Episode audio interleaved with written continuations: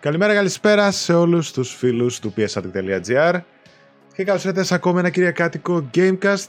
Γεια σου φίλε Άλεξ. Πειράζει εγώ, μα άμα είμαι έτσι, άμα Εσύ; κλείσει τα μάτια έτσι. Κλείσε Και τα, σας μάτια, λέω. κλείσε τα μάτια έτσι και βλέπε με το μυαλό. Ε, εντάξει, μπορούν να μας, σαν, σαν να είναι στο Spotify. Απλά θα είναι το YouTube σαν να είναι στο Spotify. Δεν, θα, δεν χρειάζεται να μας βλέπουν απλά. Μην Θα- κοιτάτε την οθόνη σας. Θα Δεν μπορούσα, μπορεί να με δείτε να, να είμαι έτσι. θα μπορούσα να ρίξω, ρίξει ένα μαύρο, ξέρω εγώ, και να τελειώνει η υπόθεση. Και... Και- ακόμα καλύτερα. Ας Ακόμα καλύτερα. μιλάγαμε πίσω από ένα background να τελειώνει η υπόθεσης. Αυτό θα ήταν φανταστική επιλογή. Α, τι κάνετε φίλοι και φίλες που μας βλέπετε, ελπίζω να είστε καλά. Ε, και εμείς, εντάξει, καλά είμαστε, την παλεύουμε λίγο. Αυτή η εβδομάδα δεν μου άρεσε είναι η αλήθεια. Να κοιμάστε, παιδιά, εγώ αυτό θα πω. Να, κοιμά... να Είναι- κοιμάστε όποτε έχετε ευκαιρία. Είναι ευλογία, δεν ξέρω. Όσοι εσείς προλαβαίνετε να κοιμάστε, γιατί οι υπόλοιποι δεν, θέλοντας και εμείς, υπάρχει Και εγώ, θέμα. αυτό, και εγώ αυτό έχω καταλάβει. Μάλιστα. Εσύ έχεις Αλλά να, να τα εκτιμούν κάποιοι, κάποια αυτά, γιατί ορίστε πάλι εδώ εκπομπή, γιατί έχουμε φοβερή ειδησιο- ειδησιογραφία αυτή τη εβδομάδα, Στις οπότε δεν επα- χανόταν. σε επάλξεις, ναι, α, μπράβο. Η αλήθεια είναι ότι Ναι. αυτή η εβδομάδα πέρα από κάτι δυσάρεστα έτσι που θα πούμε τώρα και μικρή ειδησιογραφία δεν έχει πολλά. Γι' αυτό και πάμε με τον Άλεξ να βρούμε και άλλα θεματάκια να γεμίσουμε την εκπομπή. Οπότε σήμερα θα μας ακούσετε κατά καιρό το αναφέρουμε να μιλάμε και για ταινίες και σειρές που είδαμε. Για να φάμε έτσι λίγο το χρόνο της εκπομπής. Οπότε βρήκαμε σήμερα Τι λίγο. μια Για ταινίες καλή- και σειρές ακούσατε και θα ακούσετε Ευκαιρία. 5-6 νέα. Α είμαστε ειλικρινείς με τους αυτούς μας. Λοιπόν, από πού να σε ξεκινήσω. Θα σε ξεκινήσω από τα δυσάριστα. Από την εβδομάδα των παθών, και όχι μόνο, από τον μήνα των παθών. Μισό λεπτό να ανοίξω ένα άρθρο που τα βρήκα όλα συγκεντρωτικά. Δυστυχώς, Δεν είναι παιδιά, δυσάρεστα, ρε, αφού είναι λογικά. Αφού θα Ναι, γινόταν, ναι. ήταν αναμενόμενα. όλα λογικά είναι. Να το πούμε σε αυτούς που είναι που ψάχνονται τώρα να φέρουν το ψωμί στο σπίτι.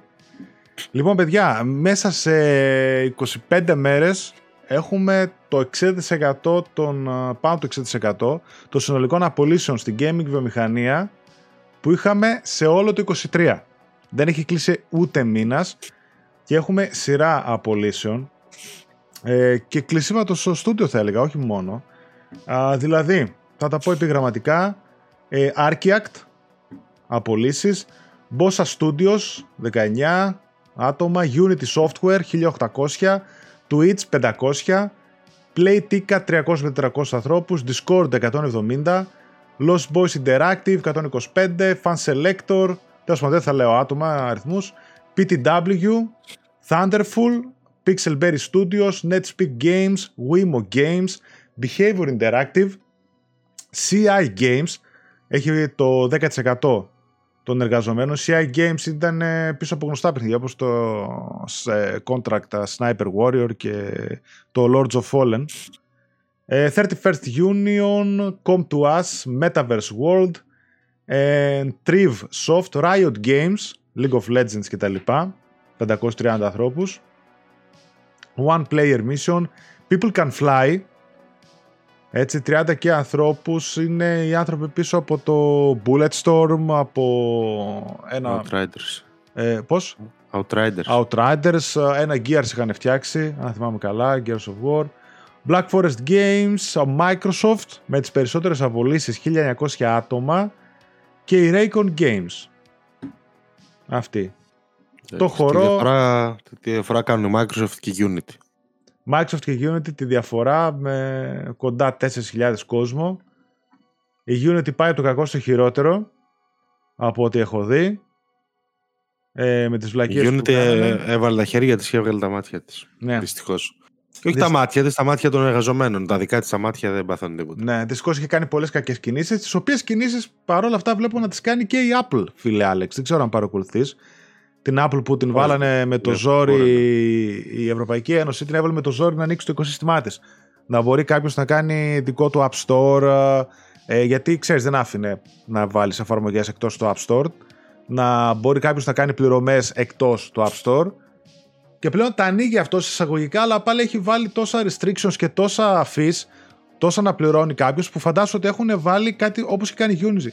Γιατί σε κάθε ε, install, κάθε εγκατάσταση που θα κάνεις μια εφαρμογή από ένα άλλο store, έστω και δωρεάν να είναι, 50 λεπτά του ευρώ θα σε χρεώνει. Οπότε μπορεί κάποιος να έχει κάνει μια δωρεάν εφαρμογή, άμα είναι πάνω από ένα εκατομμύριο downloads. Και στο ένα εκατομμύριο downloads θα χρωστάει ρε παιδί μου 500.000 ευρώ στην Apple έτσι.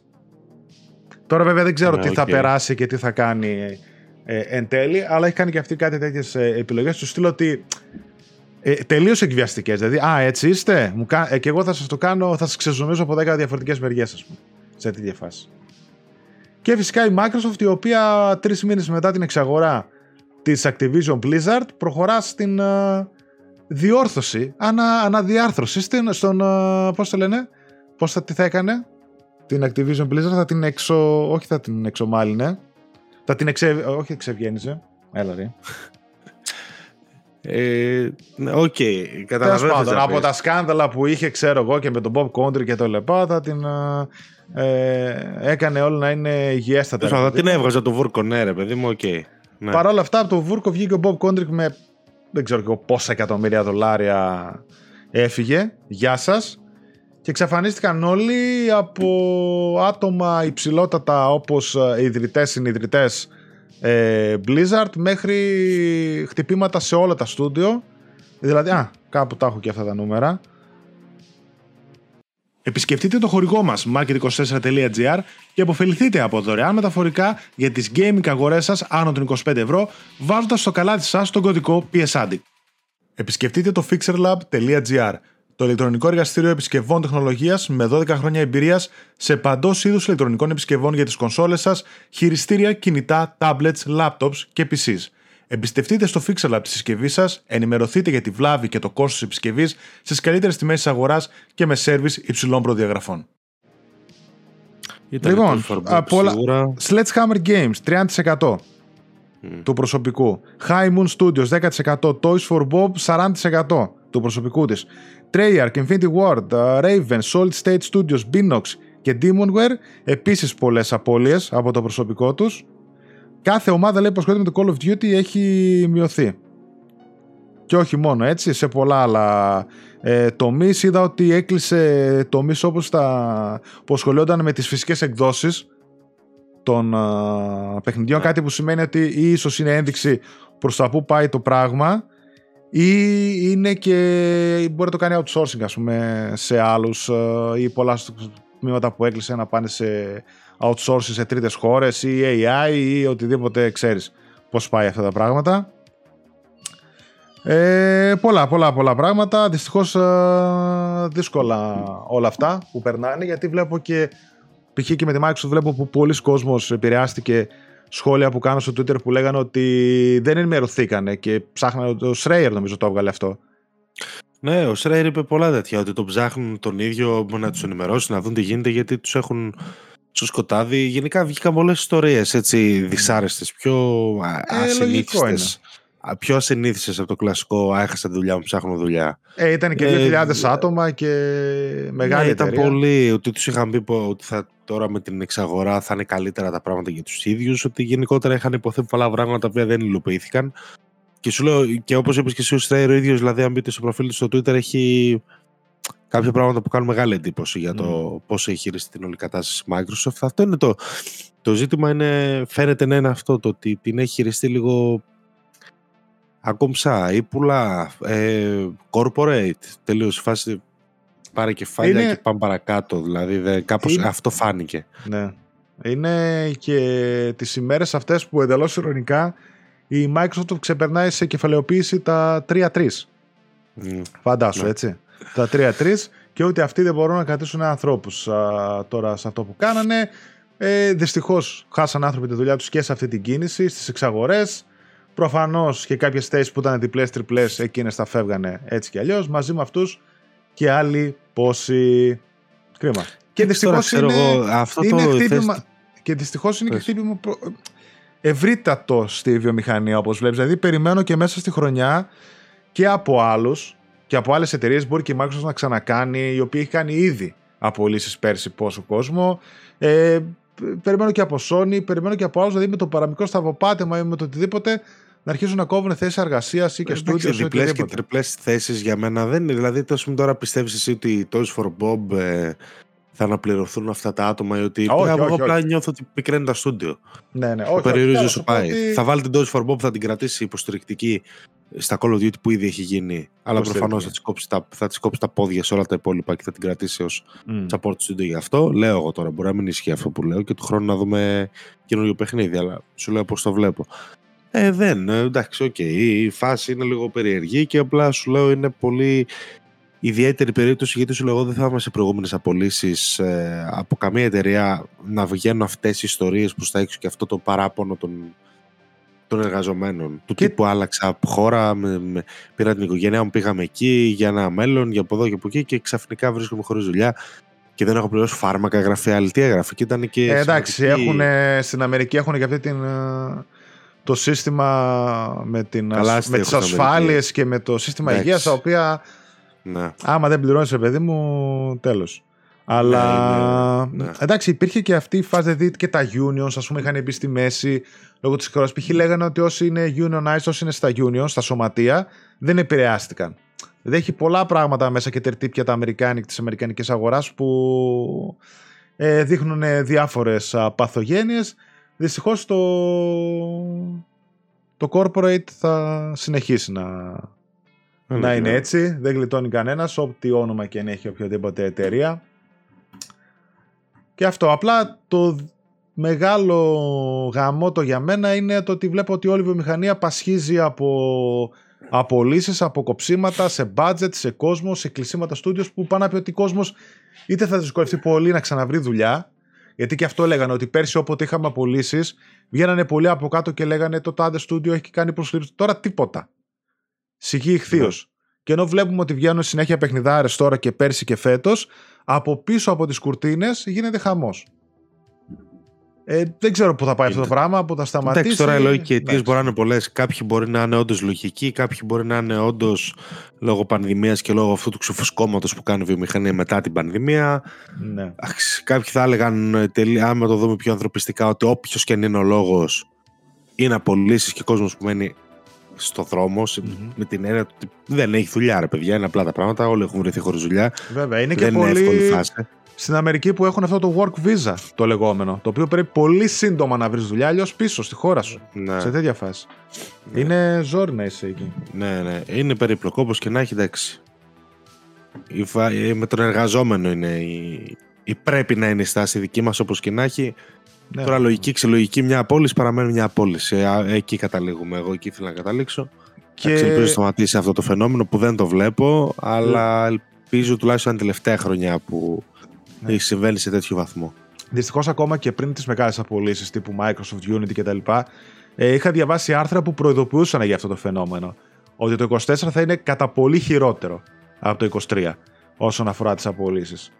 Τέλος πάντων, το θέμα είναι δύσκολο, είναι πολύπλοκο. Απλά δεν πρέπει να ξεχνάμε ότι τα παιχνίδια που παίζουμε και αγαπάμε τα φτιάχνουν άνθρωποι. Έτσι. Οπότε λογικό είναι να κλείνουμε προς τα εκεί. Προς τον ανθρώπινο παράγοντα και πως στην ουσία κάποιος για να δουλέψει θα πρέπει να έχει μια πνευματική έτσι, ηρεμία, μια σταθερότητα στη δουλειά του, στο επαγγελματικό περιβάλλον για να μπορεί να αποδώσει. Ε, άμα ξέρεις ότι αύριο το πρωί μπορεί να σε διώξουν και να μην σου πούν και τίποτα, δεν. ε, Βέβαια, Αλλά βέβαια, σου- βέβαια. Και επίσης, από ό,τι φαίνεται εν τέλει, οι εξαγορές σίγουρα δεν συνεισφέρουν θετικά στο φαινόμενο γιατί πέραν της Microsoft, τώρα το είδαμε και με την Embracer, το βλέπουμε συνέχεια μάλλον με την Embracer κάθε 10 μέρες. Μμμ. Πόσο μικρή είναι τα στούντιο και πόσο εύκολα απολύει κόσμος. Οπότε γενικότερα η εξαγορά, οι εξαγορές φέρουν και προβλήματα πέραν του. Η Microsoft θα χρηματοδοτήσει τα παιχνίδια της τάδε Ninja Theory. Φέρνει και προβλήματα μεγάλα. Ναι. Όταν πλέον. THQ το- Nordic επίσης, THQ Nordic επίσης τεράστιο όταν δεν θέμα, υπάρχει ναι. σχέδιο όλα τα Ναι, χάνουν. δεν υπάρχει σχέδιο, απλά φέρω όλα τα στούντιο και μετά δεν έχουμε τι να τα κάνουμε. Η Embracer ακριβώς το ίδιο. Εντάξει, η Microsoft είναι λίγο. Φαίνεται πιο ελεγχόμενη η κατάσταση, αλλά αυτή τη στιγμή ήταν πολύ μεγάλο το κύμα των ε, απολύσεων ναι. και από άτομα που έλεγαν δεν θέλουν να φύγουν κιόλας. Δηλαδή, υψηλόβαθμα στελέχη εντός των στούντιό τους. Ναι, βέβαια. Δεν ήθελε να φύγει και τώρα μου διαφεύγει το όνομα του συνιδρυτή της Blizzard νομίζω ήταν. Ναι. Αυτός. Κάτσε να δω μήπως το έχω κάπου εδώ σωσμένο. Εντάξει, ας πάμε. Ναι, ο Mike Ybarra. Ναι, Ybarra, μπράβο. Μπράβο, ο οποίος έφυγε από την Blizzard και από ό,τι είπε ο Schreier όταν τον είχε μιλήσει είχε πει ότι εμένα μονάχα ε, συρτό θα με διώξουν από την Blizzard. Τρεις μήνες fast Μάλλον- forward, μάλλον fast τον forward έστειλαν. μετά, γεια σας. Τον έστειλαν αυτόν. Τον Κάποιος τον ξαπέστειλαν. έστειλε. Προφανώς δεν ήταν δικιά του απόφαση. Εμένα μου άρεσε, το είχα, είχα ανεβάσει στο Twitter αυτό έτσι. Ο Iwata της Nintendo, ο οποίος α, πολλές φορές σε παρόμοιες περιπτώσεις τον αναφέρουν γιατί ε, όταν είχε έρθει στα δύσκολά της η Nintendo είχε κάνει ένα είχε δεχτεί μείωση μισθού προκειμένου να κρατήσει υπαλλήλους. Έτσι, κάτι που δεν Ναι, Και βλέπουμε. Nintendo ανέβασε και Ναι. ανέβασε και μισθούς και η Capcom το είχε κάνει. Είναι από τις λίγες εταιρείες που έχουν χειριστεί πολύ καλά αυτή Ναι. τη μετάβαση στη με, μετά πανδημίας εποχή. Είναι και το quote που έχει και μάλιστα υπάρχει και ένα πολύ ωραίο βιβλίο, παιδιά. Μισό, μιας και τον αναφέραμε. Αυτό εδώ πέρα. Ask Iwata. Words of Wisdom from Satoru Iwata, Nintendo's Legendary CEO. Και έχει μέσα από διάφορα άρθρα, συνεντεύξεις κτλ. υλικό μαζεμένο για τον α, Iwata, ο οποίος είπε ότι αν μειώσουμε τον αριθμό των εργαζομένων για καλύτερα, λέει, βραχυχρόνια αποτελέσματα, τότε το μοράλ των εργαζομένων, το ηθικό τους θα μειωθεί. Και λέει, σ- ε, ειλικρινά αμφιβάλλω αν εργαζόμενοι οι οποίοι φοβούνται για το αν θα μείνουν ή αν θα φύγουν, θα είναι διατεθειμένοι ή τέλος πάντων θα, έχουν, θα είναι πρόθυμοι να αναπτύξουν παιχνίδια τα οποία θα μπορούν να εντυπωσιάσουν τον κόσμο, ε, τους gamers ανά τον κόσμο. Είναι αυτό που λέγαμε, δηλαδή όταν άλλος τρέμει για το φιλοκάρτι του και θέλει απλά να βγει το μεροκάματο, ε, δεν μπορεί να σου δώσει το είναι του για να σου αφιερώσει, ρε παιδί μου, και να σου βγάλει τα παιχνίδια. Το ξέρουμε όλοι, νομίζω ότι τα παιδιά που μας ακούνε σε ό,τι δουλειά και αν κάνει ο καθένας, ε, θα το έχει νιώσει ως ένα σημείο. Δεν μπορεί.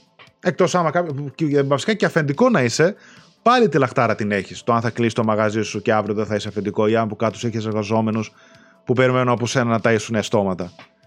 Ε, δύσκολα. Τέλος πάντων, να το δούμε που θα πάει το πράγμα. Ας προχωρήσουμε. Νομίζω ότι θα ακούσουμε και άλλα τέτοια δύσκολα. Από όλες τις εταιρείες έτσι, για να μην ε, τώρα καθόμαστε στη Microsoft που είχε το μεγαλύτερο κύμα. Και η Sony έχει κάνει απολύσεις και πέρσι και άλλες μπορεί να έρθουν φέτος και χίλιες δυο άλλες εταιρείες. Μισό λεπτό να δω εδώ πέρα. Λοιπόν, πάμε σε δισογραφία. Εδώ πέρα που έχω μαζέψει μερικά νεάκια. Πάμε, πάμε, πάμε, ναι. Πάμε τσακ πάμε να τα πούμε. Ισχυροποιείται ακόμη περισσότερο η σχέση της Sony με τη Square Enix, σου λέει. Πλέον οι δύο εταιρείες αναπτύσσουν ακόμη περισσότερο τις μεταξύ τους σχέσεις, κυκλοφορώντας μια ξεχωριστή Sony Bravia XR TV εν ώψη της κυκλοφορίας του Final Fantasy VII Rebirth. Μέσω αυτής οι παίχτε θα βιώσουν την απόλυτη gaming εμπειρία με πρωταγωνιστή το Cloud Strife. Όμως υπάρχει άλλη μια σημαντική είδηση στον ορίζοντα, καθώς μάθαμε τις συνολικές πωλήσεις του Final Fantasy VII Remake έχει ξεπεράσει τις 7 εκατομμύρια αποστολές και ψηφιακές πωλήσεις παγκοσμίως. Αποτελεί το πιο εμπορικό τίτλο στην ιστορία της Square Enix στο PlayStation. Το Final Fantasy VII Rebirth θα κυκλοφορήσει στις 29 Φεβρουαρίου ή αλλιώς 7 ημέρες ζωής του Palworld. Τα 7 εκατομμύρια πωλήσει. Ορίστε. Η ηρωνία. Η ηρωνία της, Εκεί, σε αυτόν τον κόσμο της ζούμε. βιομηχανίας. Σε αυτόν τον κόσμο ζούμε. Σε αυτό το κόσμο. 7 μέρες ύπαρξη ο Palworld σε early access, έτσι. Σε early access. Ναι, δηλαδή σκεφτόμουν, λέω, κάθισε τώρα εσύ. Έχεις φάει 100, 200, 300 εκατομμύρια να φτιάξει ένα παιχνίδι με τα τέλεια animation, τα τέλεια γραφικά. Να κάθεται ο καθένας να γκρινιάζει Με γιατί. ιστορία, με σενάριο, Ναι. με, με χίλια δυο. Με χίλια δυο. Να το πηγαίνει σε, σε events, σε trailers, να βγαίνουν podcast, σχόλια, sites, οι δημοσιογράφοι. Γιατί τρέχει στα 59 FPS και όχι στα 60. Γιατί 2K και όχι 4K. Γιατί έχει ένα bug, γιατί έχει ένα άλλο; Για να πουλήσει με το ζόρι 3, 5, 7, 10 εκατομμύρια. Και βγαίνει το Palworld, ξέρω εγώ, η μια νυχτή, όπως βγήκε, ξέρω εγώ, και να σου κάνει μέρα με τη μέρα ένα εκατομμύριο, ας πούμε έτσι, για πλάκα και χαβαλέ.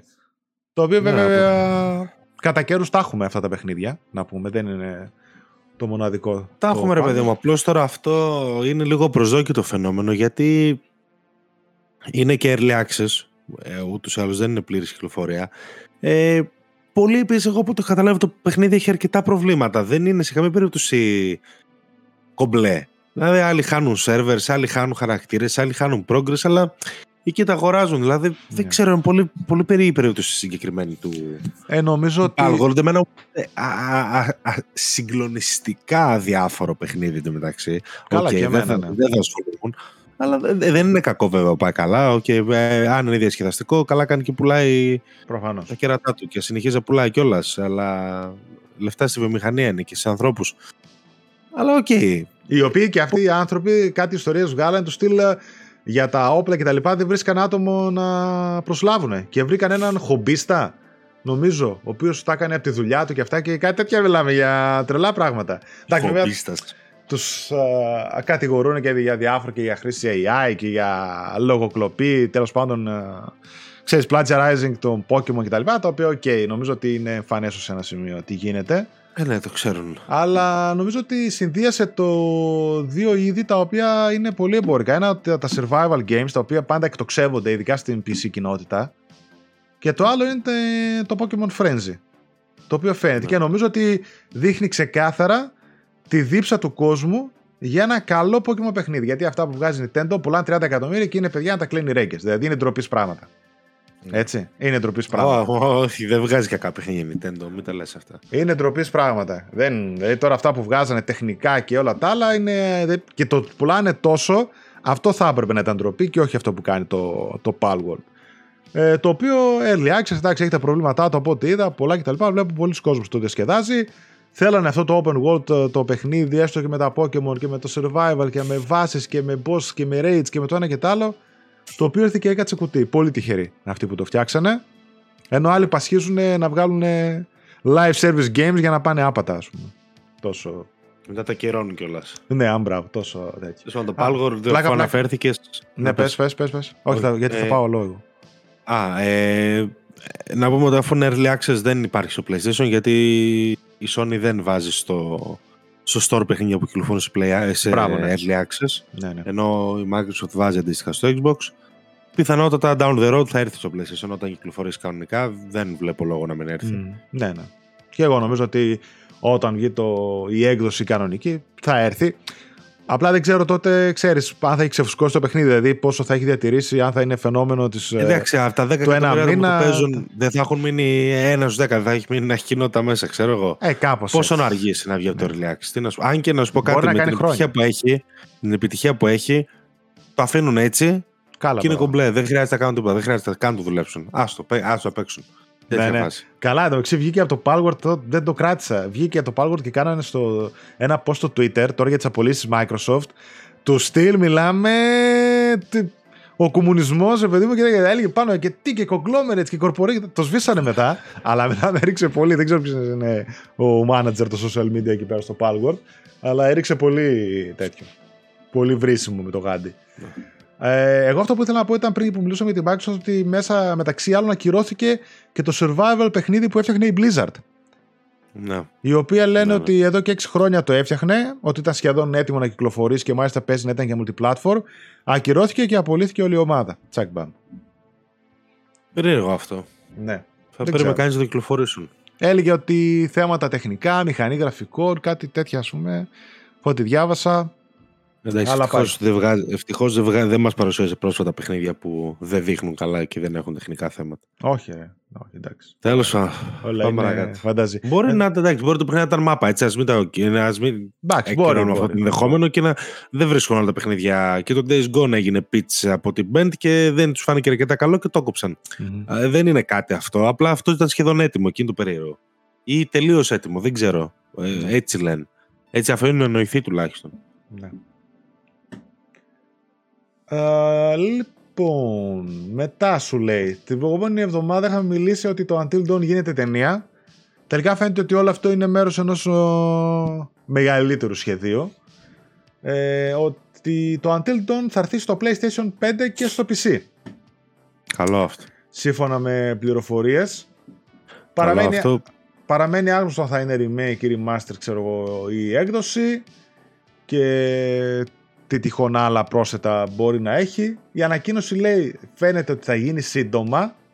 Να θυμίσω ότι το Until Dawn κυκλοφόρησε το 2015 και είναι ένα IP της Sony και μάλιστα ακούγεται ότι ίσως ας πούμε και στα πλαίσια ενός State of Play μέσα στο Φεβρουάριο να ανακοινωθεί και αυτό. Θα φάνει γιατί υπάρχει και μια άλλη είδηση που βγήκε έτσι κοντά με αυτό και θα κολούσε σε ένα State of Play ένα ρεμαστεράκι το σηκώνει. Είναι πολύ πολύ ασταθές το frame rate του παιχνιδιού και πλέον ας πούμε ειδικά που συνηθίσαμε και σε 60 και σε αυτά είναι λίγο δύσκολο το, το Until Dawn. Κοντεύει και, δεκαετία βέβαια. Οπότε, Κοντεύει και δεκαετία και εντάξει όταν έχει και άλλα θέματα του τύπου γενικότερα σπάνει το immersion. Δεν είναι ότι το παιχνίδι ως παιχνίδι gameplay δεν έχει πολύ οπότε δεν είναι ότι θα, mm-hmm. θα εκτοξευθεί έτσι θα παραμείνει αλλά ας πούμε δεν είναι πολύ smooth η μετάβαση από τα QTEs στο στην περιήγηση από το cutscene στο QTE και τα λοιπά. Έχει πολύ μεγάλα κοψίματα. Δεν ξέρω αν το θυμάται κανένας για να το έχει παίξει πρόσφατα. Εμένα μου έχει μείνει σαν εικόνα δηλαδή ότι κολλάει εικόνα σαν να φριζάρει για δευτερόλεπτα. Ε, είναι προβλήματα αυτά. Προβλήματα. Εντάξει της εποχής του είναι ναι. της εποχής του. Λες και είναι χίλιο χρονών αλλά κατάλαβες αυτό που λες και εσύ δεκαετία. Εντάξει δεν βοηθάει και μπορεί να βελτιωθεί και να βοηθήσει κάποια πράγματα η νέα τεχνολογία ε, πιστεύω ένα ρημαστεράκι θα θα το κάνουν. Δεν νομίζω να ασχοληθούν για remake. Δεν έχουν κάτι να φτιάξουν από το μηδέν, θέλω να σου πω. Ναι. Μια χαρά είναι το παιχνίδι. Εγώ το μεταξύ για κάποιο λόγο το θυμάμαι πολύ έντονα το Until Dawn να το παίζω, ρε παιδί μου. Δηλαδή, το θυμάμαι έντονα. Ε, το πώς ήρθε, είχα πάρει μετά και τη Special Edition που ήταν έτσι με στήλου κτλ. Ε, τις ημέρες που το έπαιζα, σημεία της ιστορίας, χειροτοματισμό. Δεν ξέρω γιατί τόσο πια να το θυμάμαι. Ήταν ωραίο παιχνιδάκι βέβαια, δεν μπορώ να πω. Εντάξει, το είδο του έτσι και που τα απολαυστά τέλη και γνωστοί ηθοποιοί ήταν από τα πιο πετυχημένα της Supermassive. Και παράλληλα με αυτό ε, θα σου πω ότι το όνομα του Death Stranding 2 σου λέει φαίνεται να διέρευσε. Ναι. Ε, αναπτύσσεται την Kojima Productions και φέρεται να λέγεται Death Stranding 2 on the Beach με τον τίτλο να προδίδει ότι το βασικό στοιχείο του παιχνιδιού θα είναι η θάλασσα, κάτι που νομίζω το είχαμε πει ότι φάνηκε και από το τρέιλερ. Ναι, ναι, ναι. Το, αυτοί προς τα εκεί προσανατολίζονται. Όντως φάνηκε από το τρέιλερ ότι θα έχει να κάνει με θαλάσσια μεταφορά αυτή τη φορά. Εντάξει, δεν μας λέει τίποτα ο τίτλος από μόνος του πέρα από αυτό που λες ότι πάμε για θάλασσα. Απλά δεν. Αυτό παραμένει πολύ μυστήριο με το Death Stranding είναι το τι παιχνίδι θα είναι. Γιατί θεωρητικά μιλάμε για έναν κόσμο που στο τέλος του πρώτου ενώνεται, έτσι, γίνεται η δουλειά που, που έπρεπε να γίνει. Οπότε πλέον θεωρητικά δεν υπάρχει αυτή η ανάγκη για τη μεταφορά mm. πακέτων. Οπότε σίγουρα κάτι έχει ετοιμάσει, σίγουρα κάτι καινούριο θα υπάρχει, απλά δεν ξέρω πόσο διαφορετικό θα είναι από το πρώτο, νιώθω ότι θα είναι αρκετά διαφορετικό. Γιατί μιλάμε για έναν κόσμο που πλέον είναι σε τελείως άλλη κατάσταση από αυτή που τον, που τον βρήκαμε στο ένα θεωρητικά τουλάχιστον, έτσι, με, με βάση τα όσα γίνονται στο τέλος το ένα, έτσι το λέω. Δεν ξέρω, μεγάλο ενδιαφέρον, εγώ νομίζω ότι είναι πολύ κοντά η, η ημερομηνία του Death Stranding. Θεωρώ ότι ε, θα πω ένα, ότι μέσα στο Φλεβάρι θα μάθουμε την ημερομηνία του Death Stranding 2. Κολλάει με αυτό που είπαμε προηγουμένως για το Until Dawn, δηλαδή σε ένα state of play μπορούν όλα αυτά να ανακοινωθούν. Ναι, μπορώ. Έτσι δεν μπορούν να δώσουν και μια ημερομηνία κυκλοφορίας για το Death Stranding και έστω ένα release window. Εγώ νομίζω ότι θα έχει αρκετά έτσι, το υγρό στοιχείο μέσα. Δηλαδή θα πιστεύω να έχει οχήματα θαλάσσια. Πιστεύω υποθαλάσσια ότι θα μπορούσε να έχει gameplay. Γιατί θυμάμαι ότι το, το trailer έχει καιρό που το είδα. Αλλά σαν να θυμάμαι έτσι κάποια κτίρια έτσι να βγαίνουν από τη θάλασσα ή να είναι πάνω στη θάλασσα, δεν θυμάμαι έτσι. Θεωρώ ότι θα έχει αρκετά να κάνει με το υγροστοιχείο. Τουλάχιστον ένα κομμάτι του gameplay του θα έχει να κάνει αρκετά ε, με αυτό. Να το δούμε και αυτό, αλλά νομίζω ότι είναι έτσι οι δυσούλες μαζί με κάποια άλλα που θα μπορούσαν να φτιάξουν ένα καλό state of play. Οπότε ίσως να πάει και για το 24, δηλαδή το Death Stranding 2. Ναι. Έτσι ένα... Ναι, ναι, ναι, ναι, ναι, ναι. Οκτώβρη, ας πούμε, του 24. Ναι, ναι. Εγώ είμαι επιπισμένο. Δεν θα μείνει. Α λέμε τώρα ό,τι θέλουμε να πούμε. Δεν θα μείνει η Sony χωρίς first party παιχνίδι mm. του 24. Μην τρελάθουμε. Ε, το Death Stranding είναι πολύ πιθανή κυκλοφορία. Ε, για μένα είναι το πιο κοντά από όλα. Έχουμε πάρα πολύ καιρό να το δούμε και όταν το είχαμε δει, ήδη ήταν σε μια κατάσταση. Εντάξει, δεν είδαμε gameplay τότε, αλλά ήδη το βλέπεις ότι το παιχνίδι είναι. Φαίνεται κομπλέ τουλάχιστον τα cutscenes. Ε, θα το δούμε, παιδιά. Το 24 θα το δούμε το Death Stranding. Εγώ είμαι σχεδόν, αν δεν δούμε αυτό, θεωρώ ότι δεν θα δούμε τίποτα άλλο. Να σου πω έτσι. No, Για μένα είναι μακράν το νούμερο ένα πιο πιθανό παιχνίδι να δούμε φέτος. Σιγουράκι. Ναι, γιατί όχι. Το πιστεύω. Το πιστεύω. Τι άλλο να δούμε, αφού δεν ξέρουμε τίποτα άλλο. Αυτό το ξέρουμε τουλάχιστον εδώ και τόσο καιρό. Μπράβο. Ναι, ναι, ναι. ναι. Το, το, το ακούω. Και δεν νομίζω, επίσης ότι ο Kojima θα κάνει. Επειδή πολλοί λένε ότι ο Kojima το κάνει. Δεν νομίζω θα κάνει τον ίδιο κύκλο πρόθεση με το πρώτο. Που τόσο καιρό έδινε εικονούλες, έδινε, έκανε ένα live stream που εμφανιζόταν κάτι χέρια και τέτοια. Τον είδαμε τον κόσμο πλέον. Εγώ δεν νομίζω ότι μπορεί ή ότι έχει λόγο πλέον να κάνει διαπρόθεση. Ναι. Ε, δεν μπορεί να το πάρει από την αρχή να σου πει μυστήρια. Τι μυστήρια, αφού τον ξέρουμε τον κόσμο, τους ξέρουμε τους χαρακτήρες, δεν μπορεί να κάνει τέτοιο πράγμα. Νομίζω ότι θα είναι πολύ πιο μικρή η προωθητική περίοδος του Death Stranding αυτή τη στιγμή. Αυτή τη φορά. Νομίζω ότι και ανέβασε στο Twitter ότι έβλεπε την ταινία On the Beach, κάτι τέτοιο. Ξαναβλέπω μια αγαπημένη μου ταινία On the Beach, νομίζω που λέγεται κάτι. Έκανε ένα σχετικό ποστάρισμα ο Kojima πάντως. Ο τρελός. Λοιπόν, 21 Μαρτίου λέει κυκλοφορία Horizon Forbidden West Complete Edition στο PC. Το οποίο θα περιλαμβάνει το βασικό παιχνίδι και το expansion Burning Shores. 60 ευρουλάκια στο Steam και Epic Store. Ε, υποστηρίζει NVIDIA DLSS 3 Upscaling, Customizable Mouse and Keyboard Controls, DualSense Support, 21 ένατα, 32 ένατα και 48 ένατα Resolutions α, από την Nixxes Software το port. Ε, κλασικά, OK. Okay. Α, και τώρα μια, μιας Έκλεισε η διετία. Ναι, Είπαμε ότι η διετία είναι πλέον το, Μπράβο, ναι, το gold standard.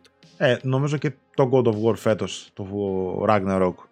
Προς τα ναι. τέλη ίσως του 24 να ναι, κυκλοφορήσει ναι, στο Steam. Λογικά, ναι. Το πολύ Γενάρη του 25, ξέρω εγώ. Mm. Από ό,τι είδα και λέει ανανεώθηκε, έκανε ένα update το Hi-Fi Rush στο Steam που πρόσθεσε υποστήριξη και εικονίδια DualSense. Ε, μια χαρά να το παίξουμε καλό χειριστήριο επιτέλους. Όχι, ρε, αλλά νομίζω ότι. Εγώ Μπορεί να συμπληρώνει τις φήμες προηγούμενες. Ναι, ναι. Το πιστεύω ότι θα σκάσει μύτη ε, μέσα στο Φεβρουάριο, δηλαδή μια κυκλοφορία θα γίνει. Θα μπορούσε να υποστηρίξει έτσι Φεβρουάριο, Μάρτιο μια τέτοια κυκλοφορία να σκάσει ανάμεσα στο okay. PS5. Oh, κομπλέ. Ευχάριστο. Γιατί όχι. Ε, αυτό. Νέο παιχνίδι σου λέει από το στούντιο πίσω από το Δεκαλίστο Protocol.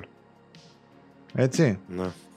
Ε, μια, από μια ανάρτηση αγγελίας μάθαμε πως εργάζεται ένα νέο παιχνίδι με την Unreal Engine 5. Striking Distance Studios είναι το στούντιο που αναφέρουμε. Lead Gameplay Animator. Ψάχνουνε για έναν μη ανακοινωθέν ε, Unreal Engine 5 τίτλο. OK, okay, προφανώς θα πάνε παρακάτω τα παιδιά. Ε, το παιχνίδι δεν τα πήγε καλά. Κριτική και εμπορική αποτυχία θα το έλεγα εγώ. Ναι, είναι. Και νομίζω και... Αποτυχία. Δεν είναι ακριβώς αποτυχία. Απλά δεν είναι... Ήταν ακριβό και. Δηλαδή ήταν 180 εκατομμύρια πόσα ξοδέψανε. Δηλαδή σίγουρα θα περιμέναν το κάτι παραπάνω. Ναι, δεν θα το πω αποτυχία, αποτυχία. Το, αλλά... το περιμέναν σίγουρα, αλλά δεν ξέρω αν το ναι. περιμέναν δικαιολογημένα. Δηλαδή μου φαίνονταν λίγο εκτός τόπου και χρόνου η, ναι. Οι απαιτήσεις τους από ένα τέτοιο παιχνίδι. Εντάξει, πάμε παρακάτω, θα δούμε. Υπάρχουν. Ε... Βέβαια, ξέρεις ποιο το θέμα τώρα. Μιλάμε για τη Striking Distance Studios πλέον χωρίς τον Σκόφιλ. Το, τον ιδρυτή. Μιλάμε για. Οπότε ο οποίος την έκανε έτσι. Γεια σας, θα ανοίξει κανένα άλλο στούντιο τώρα. Ναι, ναι. Πλέον μιλάμε για ένα διαφορετικό στούντιο θεωρητικά. Έτσι, με άλλον επικεφαλή αλλάζουν πολλά πράγματα εκεί μέσα. Οπότε να δούμε. Ναι. Φυσικά, γιατί όχι. Ε, δύο ακόμη horror τίτλους ετοιμάζει ο δημιουργός του Immortality. Το Immortality το οποίο κυκλοφόρησε στο PS5 τις προηγούμενες μέρες, στο 20 αν είδα καλά. Έτσι ένα από τα πιο βραβευμένα και αναγνωρισμένα παιχνίδια του 2022. Και ο Sam Barlow, δημιουργός του Immortality με το στούντιο του Half Mermaid, ετοιμάζει δύο ακόμη horror παιχνίδια. Πρόκειται για τα Project C και D, το πρώτο θα μοιάζει στο Immortality, δηλαδή θα είναι ένα interactive film video game. Στο Steam περιγράφεται με κομμένες λέξεις και φράσεις ως ακολούθως. For now we see through a glass darkly, but the face to face, now I know in part, but then shall I know even as also I am known. Okay. Το δεύτερο project D χαρακτηρίζει ως ένα survival horror. Περιγράφεται επίσης με κομμένες λέξεις και αυτό. Αυτά. Ενηγματικές εικόνες τη Ζάρη, λίγο με κάποιε αναρτήσεις στο Steam που έκανε τα δύο project ο κύριος από εδώ.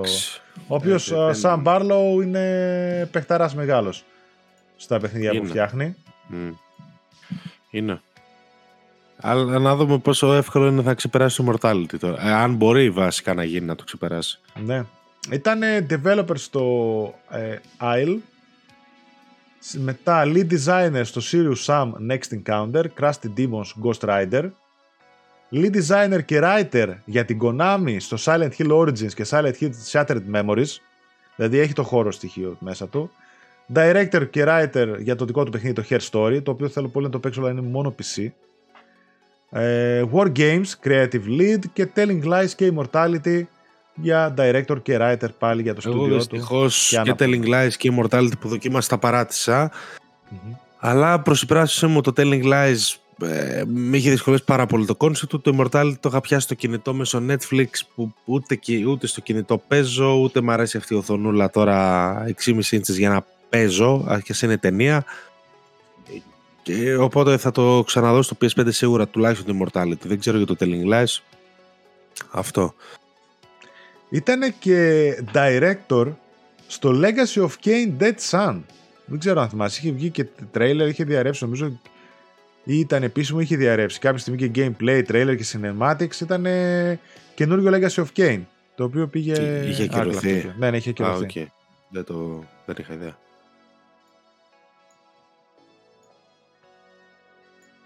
Ε, λοιπόν. Α, το δικό σου, ε, το WWE. Ωραία. Ευκαιρία να τα πω εγώ. Μπαμ μπαμ. Το WWE κυκλοφορεί φέτος το 2K24 στις 8 Μαρτίου ε, και συμπέφτει με την 40η επέτειο της WrestleMania Μμμ. που είναι το μεγάλο ετήσιο show του WWE έτσι. Νομίζω ότι είναι πιο, το πιο γνωστό όνομα από εκεί μέσα. Ε, και επειδή συμπέφτει ρε παιδί μου το φετινό παιχνίδι θα είναι αφιερωμένο σε αυτό ουσιαστικά σε όλη την ιστορία του, του show 40 χρόνια θα περιλαμβάνει κάποια από τα πιο ιστορικά μάτς ε, της οργάνωσης. Και τώρα που καταλαβαίνετε ότι μιλάμε για 40 χρόνια πίσω οπότε υπάρχει άπλετο υλικό να βάλουμε μέσα. Ελπίζω Πραγματικά ελπίζω γιατί τα προηγούμενα showcases ήταν ωραία μένα αλλά ε, κάπως βιαστικά εδώ πέρα να μην το βιαστούν να το, να το μπουκώσουν περιεχόμενο γιατί είναι πάρα πολλά τα πιθανά μάτς που μπορούν να βάλουν μέσα. Και ελπίζω να τα δούμε καλά όχι όλα δεν γίνεται τα περισσότερα.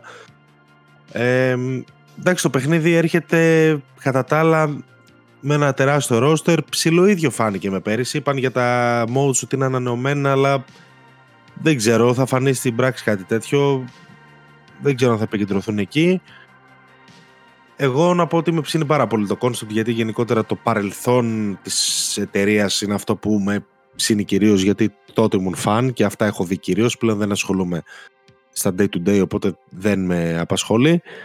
Ε, το μόνο παράπονο που έχω είναι ότι είναι πάλι, ότι είναι πάλι cross-gen και δεν ξέρω, εσύ σίγουρα δεν θα δεις κανένα τρέιλερ αλλά είναι πολύ στάσιμο οπτικά ε, και παρότι είναι σε ένα καλό σημείο κάπως ε, ε, έχει, την- ε, νομίζω ότι έχει φτάσει στα ωριά της η μηχανή και αυτά μπορεί να κάνουμε την προηγούμενη γενιά παρέα. Οπότε θα ήθελα να το δω να πηγαίνει παρακάτω. Φέτος ήταν μια καλή ευκαιρία να το κάνει και να πάει κατευθείαν σε Next Gen. Αποκλειστικά σε Next Gen. Δεν το κάνει. Ελπίζω να μην το κρατήσει πολύ πίσω. Αλλά νομίζω ότι σιγά σιγά πρέπει να το κάνει γιατί έχει μείνει λίγο πίσω σε, fide- σε fidelity ε, σε αυτά που βλέπεις τέλος πάντων. Αυτά. Το περσινό παιχνίδι ήταν πάρα πολύ καλό. Ε, ελπίζω ότι και το φετινό θα είναι εξίσου καλό. Φαίνεται ότι έχει τα φόντα να το πετύχει. Όπως είπα 8 Μαρτίου. Ε, υπάρχουν τρεις εκδόσεις. Εντάξει. Οκ, ο καθένας Ναι. Ε, κλασικές, Είναι- κλασικές εκδόσεις. Standard Deluxe και 40 Years of WrestleMania. Είναι editions. τα παιχνίδια που θα ήθελα να δοκιμάσω. Δεν έχω ασχοληθεί σχεδόν ποτέ. Πολύ παλιά κανένα ξέρεις μπορεί να δοκίμαζα, αλλά τώρα τις τελευταίες στις τελευταίες κονσόλες και πώς έχει εξελιχθεί αυτό δεν έχω ιδέα, γιατί δεν ξέρω δηλαδή κατά πόσο διασκεδαστικό είναι και ακούω εσένα κάθε φορά που λες που παίζεις πόσες ώρες και παίζεις και κάνεις, δηλαδή και έχω μεγάλη περιέργεια ρε παιδί μου. να- Εντάξει, πλέον είναι πιο κοντά στο simulation από το arcade που μπορεί να θυμάσαι εσύ. Έχει φτάσει πολύ κοντά στην πρα... Εντάξει, όσο γίνεται στην πραγματικότητα, όσο κοντά έχει φτάσει πούμε, και το NBA στο, στο πραγματικό NBA. Ε, Ειδικά στα ψηλά επίπεδα δυσκολίες που είναι τελείως simulation και σου βγαίνει πίστη. Εντάξει, οκ, είναι, είναι, τουλάχιστον έχει μπει σε ένα καλό αυλάκι σειρά. Έχει, επίσης να πούμε ότι επει- ε, αυτό ίσως έχει ενδιαφέρον ότι το πρόγραμμα του WWE θα εκπέμπεται πλέον μέσω Netflix στην Αμερική ε, και στο UK και μέσω Antenna Plus στην ε, Ελλάδα. Ορίστε. Ο, κάνει ανοίγματα στις συνδρομητικές υπηρεσίες προφανώς για να επεκτείνει το κοινό. Ειδικά το Netflix, η παρουσία του στο Netflix είναι μεγάλη υπόθεση, έτσι. Ε, πάει σε ένα τεράστιο κοινό, φεύγει από τα cable κτλ. Και, και πάει σε ένα τεράστιο κοινό. Στο Netflix θα είναι μετά το Αμερικάνικο μόνο. Ή θα έρθει- Αμερικάνικο UK και Κάναντα νομίζω. Σου λέω στην Ευρώπη φαίνεται ότι συνάπτουν συμφωνίες με τις επιμέρους συνδρομητικές. Όπως εδώ με το Antenna Plus. Μμ. Το οποίο θα δείχνει live τα show του κανονικά και όλα. Δηλαδή πλήρες περιεχόμενο. Μάλιστα. Ε, εντάξει, φαίνεται να κάνει ανοίγματα αυτή τη στιγμή για να εκτοξευτεί εμπορικά. Το κάνει και για 40η επέτειο, θα πω εγώ. Νιώθω ότι θα, τα, ότι θα προμοτάρει πολλά πράγματα μαζί. Εντάξει, οι fans παραμένουν fans. Δηλαδή και εγώ πλέον που έχω πέντε χρόνια να παρακολουθήσω τα, τα τεκτενόμενα. Ε, οι παλιές εποχές ε, ακόμα τις έχω στο μυαλό μου πολύ, πολύ γλυκά. Χαίρομαι να τις παίζω, χαίρομαι να παίζω αυτό το παιχνίδι. Αυτά, εντάξει, τέλος πάντων. Ε, κλασικά, κλασικά είπαμε Μάρτιο. Όποιος θέλει και ενδιαφέρεται θα έχουμε πιθανότατα κάλυψη. Εννοείται το περιμένω. Αυτά. Ναι. Συγγνώμη. Κάτι άλλο από νέα; Κάτι άλλο από νέα βρήκα εγώ κανένα δύο τώρα που είχα κρατήσει. Ένα είναι ότι έρχεται Open Beta στις 8 Φεβρουαρίου για το Skull and Bones. Το οποίο φαίνεται ότι επιτέλους θα κυκλοφορήσει ε, κανονικά. Ε, Open Beta στις 8 Φεβρουαρίου και έχουν κάνει και γενικότερα έχουν ένα φιλόδοξο λέει Year One α, σχέδιο για το παιχνίδι. Ε, μισό λεπτό να διαβάσω λεπτομέρειες γιατί έχω το email που μου ήρθε από την α, Ubi. 8 με 11 Φεβρουαρίου, open beta, οπότε μπορείτε όλοι να συμμετάσχετε. Ε, crossplay και cross progression μεταξύ PlayStation 5, Xbox Series και Windows PC μέσα από το Epic Store και το Ubisoft Store. Ε, οι παίκτες θα, είναι, θα μπορούν να φτάσουν Infamy Cup Tier 6 και να κερδίσουν έως και 5 exclusive rewards. Εντάξει, cosmetics, emote, weapon και πάντα lemur pet. Okay. Ε, θα μπορούν να, φυσικά όλο το progression και αυτά που κερδίσανε να τα συνεχίσουν στο παιχνίδι το οποίο θα κυκλοφορήσει στις 16 Φεβρουαρίου. Μάλιστα. Σύντομα Ε, οκ. και αυτό έρχεται. Κυκλοφορήσει και αυτό να δούμε τι, τι γίνεται. Να κυκλοφορήσει, να το δούμε. Ε, μετά, είδα ότι το Nintendo Switch 2, μία φήμη που βγήκε, λέει ότι αναμένεται να κυκλοφορήσει το 24 με μία 8 inch LCD οθόνη.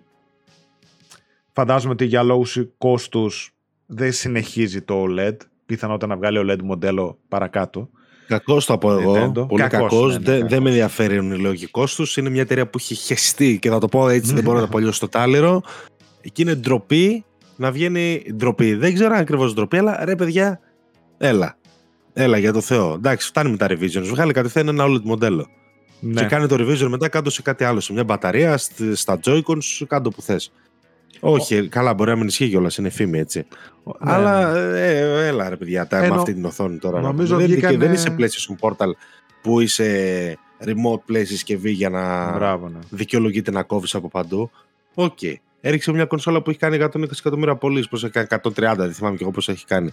Όπα, κάπου όπα. Εντάξει, να κόψουμε, αλλά οκ. Έχει... OLED το PSV το βασικό. Μ' αρέσει το μέγεθος 8 inch 7 inches ήταν το Switch και το απλό και το OLED. Το Steam Deck π.χ. είναι 7,4 inch 8 inches είναι το remote, ε, το PS Portal, το οποίο και αυτό είναι LCD, η οποία θα είναι πολύ καλή, δηλαδή πολύ φωτεινή, τα χρώματα έτσι vibrant, καθαρά κτλ. Αλλά ναι, σίγουρα τώρα όταν πας σε μια βασική κονσόλα και έχεις βγάλει ήδη ένα OLED μοντέλο, ε, νομίζω ότι θα έπρεπε να το συνεχίσουν. Τέλος Έτσι πάντων, νομίζω. Εντάξει. αυτά Και τώρα... ευκαιρία να πουλήσουν τρία Switch στον ίδιο άνθρωπο. Ναι, Αυτό, αυτό έκαναν και σε αυτή τη γενιά. Καλά, ναι, εντάξει. Αυτό ισχύει σε πολλές γενιές και για πολλές κονσόλες, να πούμε την αλήθεια. Καλά, ναι. Ε, το Enshrouded α, βγήκε σήμερα και αυτό είναι ένα έτσι survival παιχνίδι σε early access, το οποίο και αυτό το περίμενε κόσμος. Εντάξει, δεν θα έχει την επιτυχία προφανώς του Pal World. Αυτά νομίζω. Δεν βρίσκω κάτι άλλο. Ναι. Ναι, ούτε εγώ. Ωραία. Θες να πούμε για κάνα παιχνιδάκι που έπαιξες; Κοίταξε, στην πραγματικότητα ένα παιχνίδι θέλω να σχολιάσουμε. Ε, βα- και παιχνίδι. Και είναι και προφανές και ποιο θα πούμε. Α πούμε, έπαιξα το Madison, αλλά δεν θέλω να σταθώ γιατί τα είχα πει στο Gamecast πριν. Τα έχω, ξα... τα έχω ξαναπεί σε Gamecast για το Madison. Ένα εξαιρετικό horror παιχνίδι. Αυτή τη, στιγμή το παίξα... αυτή τη φορά το παίξαμε παρέα. Εξίσου εξαιρετικό και αυτή τη φορά. Solid οχταράκι. Ε, χωρά κάποιες βελτιώσεις οι οποίες μπορεί να γίνουν σε κάποιο πιθανό sequel. αλλά το Madison το προτείνω τυφλά σε όποιον το αρέσουν τα horror. Και ωραία γραφικά, έχει και ωραίο story, έχει και ωραίους γρίφους, έχει, όλα είναι εκεί, μια χαρά. Απλά τα έχουμε ξαναπεί σε εκπομπή, οπότε τώρα να μιλάμε για το ίδιο παιχνίδι. Α μιλήσουμε για άλλο παιχνίδι που έχουμε ξαναμιλήσει, γιατί θέλω να, να, να πω λίγο για το The Last of Us, το, το Remastered. Χωρίς να σταθώ καθόλου στο, στο story και στο main game, δεν ε, έχει νόημα. Εντάξει, τα έχουμε πει 100.000 φορές. Okay. Ε, θα ξαναπώ αυτό που έχεις στην προηγούμενη εκπομπή. Παίξτε το, director's παίξτε το με director's commentary ενεργοποιημένο εάν θυμάστε απ' έξω τα cutscenes. Εάν δεν τα θυμάστε, παίξτε το κανονικά και μετά υπάρχει επιλογή στα cutscenes, το κάθε cutscene ξεχωριστά με commentary γιατί έχει πάρα πολύ ενδιαφέρουσες πληροφορίες για την πλοκή και για το πώς ήταν να πεθάνουν κάποιοι χαρακτήρες και δεν πέθαναν, πώς πάρθηκαν κάποιες αποφάσεις τελευταία στιγμής. Είναι πάρα, πάρα πολύ ενδιαφέρον. Πάρα πολύ ενδιαφέρον. Ε, εκεί που θέλω να σταθώ είναι στα εξτραδάκια που δίνει. Ε, εκεί, νο, εκεί, εκεί για μένα το ενδιαφέρον. Το ένα είναι το Lost Level στο οποίο δεν έχει να πει κάτι νομίζω, δεν ξέρω αν συμφωνείς. Ναι, είναι πολύ μικρό. Εμένα μου άρεσε ε... πάρα πολύ, αλλά θα το ήθελα να ήταν δύο ώρες και τρεις, ας πούμε, σε φάση deep dive στο παιχνίδι και ακόμα και πιο σπασμένα ήταν τα levels και να σου μιλούσαν και να σου δείχναν και τι κάναμε και τι αλλάξαμε. Δηλαδή τώρα αυτό ήταν σε... μια πολύ ωραία γεύση για κάποιον που θέλει να δει πώς φτιάχνουν τα βίντεο παιχνίδια λοιπά, Αλλά ήταν μικρό ρε παιδί μου, ήταν 20 λεπτά ας πούμε. Συμφωνώ, είναι, είναι σαν ε, αυτό μια γεύση, δεν είναι κάτι παραπάνω. Απλά και για τα τρία levels που είδαμε θα πω ότι καλώς κόπηκαν, δεν είχαν πραγματικό λόγο ύπαρξη το παιχνίδι. Τζάμπα θα, τζάμπα θα χαλούσαν το pacing. Νομίζω ότι είχαν δίκιο το είπε και ο Ντράκμαν ο ίδιος στα εισαγωγικά ότι θεωρούμε ότι δεν θα τέριαζε και ότι εντάξει, δεν, μπορούσε, δεν μπορούσε να σου κάνουμε εισαγωγή τόσο μεγάλη να τραβάει τόσο πολύ. Εγώ συμφωνώ με αυτό. Ε, μακάρι να ήταν και άλλα τόσα τα λόγια, άλλα 10, άλλα 15 και απλά να βλέπουμε παντού κομμένες ιδέες. Ωραία ιδέα και θα Ωραία ιδέα, ναι, ναι, και σε άλλα παιχνίδια θα ήθελα να το δω, ναι. Ναι, τα συγκεκριμένα δεν μου είπαν κάτι, αλλά θα ήθελα να το δω. Εκεί που θέλω να σταθώ λίγο είναι στο No Return, ε, το roguelike mode, το οποίο πραγματικά είναι λόγος να κρατήσω το παιχνίδι κατεστημένο. Ε, δηλαδή, τελείωσε το campaign, το campaign και θα το διέγραφα, αλλά νομίζω ότι το No, το no Return θα το κρατήσω. Και από εκεί που παίζει ένα ματσάκι FIFA θα βάζω να παίξω ένα run no return. Να σου πω έτσι. Ε, το βρίσκω φανταστικό, το βρίσκω πάρα πολύ διασκεδαστικό. Είναι πολύ πιο κοντά στα γούστα μου από το Valhalla του God of War. Να το πω αυτό. Το έκανα και πώ στο group. Ε, είναι πολύ πιο πληθωρικό για μένα.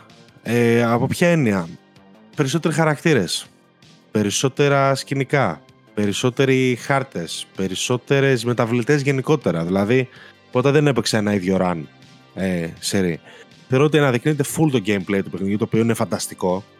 Κάποιοι λένε δεν είναι gameplay το The Last of Us. Δεν, δεν, δεν, δεν, πραγματικά δεν ξέρω τι να πω. Εντάξει, οκ, okay, παίξτε dodge roll μόνο, τίποτα άλλο σε αυτή τη ζωή. Το οποίο δεν είναι κακό, αλλά κάπου κολλήσαμε νομίζω με αυτό το πράγμα. Το τι θεωρείται πλέον καλό gameplay και τι όχι. Δεν θεωρείται μόνο αυτό καλό gameplay. Για μένα έχει top gameplay το Part 2. Το Part 1 όχι, το Part 2 ναι. Ε, και αναδεικνύεται πάρα πολύ στο mode. Ε, ε ναι, σε αυτέ τι καταστάσεις που σε βάζει, όντως αναδεικνύεται. Μ' άρεσε πάρα πολύ. Είναι πολύ ωραία τα σκηνικά που έχει και μετά αρχίζει και σε παίζει όσο παίζει και σου ξεκλειδώνει. Ξέρω εγώ, σου βάζει filters μέσα σου βάζει ό,τι μπορεί να φανταστεί από τα, από τα extras και από τις προσήγες και αυτά το πετάει μέσα. Ε, φανταστικό, μου άρεσε, μου άρεσε πάρα πολύ Σαμό, το ευχαριστήθηκα με όλους τους χαρακτήρες. Περιέργω το μόνο run που κατάφερα να βγάλω ήταν με την Τίνα. Δηλαδή όλοι οι άλλοι χαρακτήρες μου πέθαναν και με την Τίνα ήμουν χαλαρός εδώ αέρα πατέρα. Κάθε χαρακτήρας επίσης έχει διαφορετικό, έχει διαφορετικά πράγματα μέσα. Ναι, μου ναι. άρεσε πάρα πολύ. Α πούμε το γεγονός ότι ο Τόμι και ο Τζόελ δεν έχουν ε, dodge. Νομίζω ότι ε, σβήνει λίγο και το επιχείρημα που έλεγαν για το Part 1 θα μπορούσαν τουλάχιστον να βάλουν για τον Joel Dodge να σέρνεται κάτω από αμάξια κτλ. Ένα μηχανισμό που δεν τον είχαν έτοιμο, αλλά δεν το χρησιμοποίησαν γιατί δεν ταιριάζει στο χαρακτήρα. Γιατί ο Joel δεν μπορεί στην ηλικία του να κάνει dodge και roll και, και να σέρνεται και τέτοια. Νομίζω ότι είναι πολύ εύστοχο ε, το ότι κάθε χαρακτήρας παίζει διαφορετικά. Ε, και ο Λεύ και η Άμπι, καλά, Αμπικέλ τους ξέρουμε, δηλαδή και η Ντίνα έχει ενδιαφέρον και ο Τζέσι έχει ενδιαφέρον και Τόμι με το Sniper γενικότερα θεωρώ ότι είναι πάρα πολύ ωραίο mode, πάρα πολύ ευχάριστο και για αυτό μόνο του για μένα αξίζει τα 10 ευρώ. Θα μπορούσε να είναι τζάμπα, ναι. Αλλά λίγο το Lost Levels, λίγο το Commentary, λίγο το No Return, λίγο από εδώ, λίγο από εκεί, λίγο το Remaster της υπόθεσης Για μένα το 10 ευρώ, παιδιά, το έδωσα και δεν, το, δεν κοίταξε ποτέ πίσω, να σου το πω έτσι. Ε, θεωρώ ότι, ότι οι προσήκε είναι αρκετές για να το δικαιολογούν. Ειδικά αυτό το mode. Θα μου πεις, εντάξει, έγινε το άλλο τώρα παράδοξο που κράζαμε τη Sony που θα κάνει 10 ευρώ, βγαίνει σαν τα Μόνικα στο τη Sony, το δίνει τζάμπα και αντί να μείνουμε στον μπράβο σαν τα Μόνικα, καθόμαστε τώρα και το έχουμε ως διπλό αρνητικό. Γιατί το έδωσε τζάμπα η Σάντα Μόνικα και δεν το δίνει Νότ Ντογκάρα. Ε, είναι δύο φορές αρνητικό. Είναι χειρότερο. Έγινε, ε, περάσαμε σε άλλο στάδιο πλέον ε, με αυτό το πράγμα. Εντάξει, αυτό γίνεται, ναι. Ε, Παρ' όλα αυτά υπάρχει και το τέτοιο. Έτσι, βλέπω ας πούμε, και πολλοί κόσμοι που σχολιάζει πιο από τα δύο modes τα οποία τα βρίσκω αρκετά διαφορετικά. Να πω την αλήθεια. Το πιο από τα δύο modes. Εγώ τα βρίσκω πολύ διαφορετικά. Ε, Απλά καλύτερο. στα γούστα μου. Ναι, ναι. Όχι, δεν είναι ακριβώς θέμα καλύτερου γιατί το Valhalla είναι καθαρό roguelike. Εδώ πέρα είναι δεν είναι ακριβώς roguelike. Σενάρια παίζεις στην ουσία. Ναι, και... Ναι, σεναριάκια ναι. παίζεις με το οποίο αν χάσεις δεν έχεις καμία ιδιαίτερη τέτοια. Απλώς μου αρέσει πολύ περισσότερο. Πούμε, στον God of War χάσα δύο φορές και την τρίτη φορά έκανα ακριβώς το ίδιο πράγμα με τις προηγούμενες δύο. Είναι ολόιδιες οι πίστες, ολόιδιοι αντίπαλοι κτλ. Εδώ πέρα αλλάζει. Μπορείς να διαλέξεις και να το κάνεις εσύ customize το gameplay σου. Θες εχθρούς Seraphites, θες εχθρούς Infected, θες εχθρούς WLF. Σε ποια πίστα; Θες να έχεις μαζί σου companion; Δεν θες. Θες να έχεις κάποιο handicap; Είναι πράγματα που διαλέγεις. Θα μου πεις και στο God of War κάνεις επιλογές. Ναι, αλλά οι πίστες και οι εχθροί παραμένουν οι ίδιοι. Δεν αλλάζει τίποτα. Εγώ γι' αυτό περνάω πολύ πιο ευχάριστα την ώρα με το No Return. Το οποίο μπορεί να μην έχει κάποια αφήγηση, αλλά. Εντάξει, τι αφήγηση να. Δεν, δεν έψαχνα άλλη αφήγηση. Πήρα αρκετή αφήγηση από το story μου. Okay. Είμαι, είμαι καλυμμένος. Ε, και το οποίο τώρα έχει φοβερό επίλογο σε αντίθεση με το God of War, το οποίο μεταξύ μας τώρα αυτός είναι πραγματικός επίλογος του, του Ragnarok, οπότε χρειαζόταν περισσότερο τον God of War κάτι με αφήγηση από το The Last of Us, το οποίο δεν κάνει και τίποτα, αλλά αφηγείται.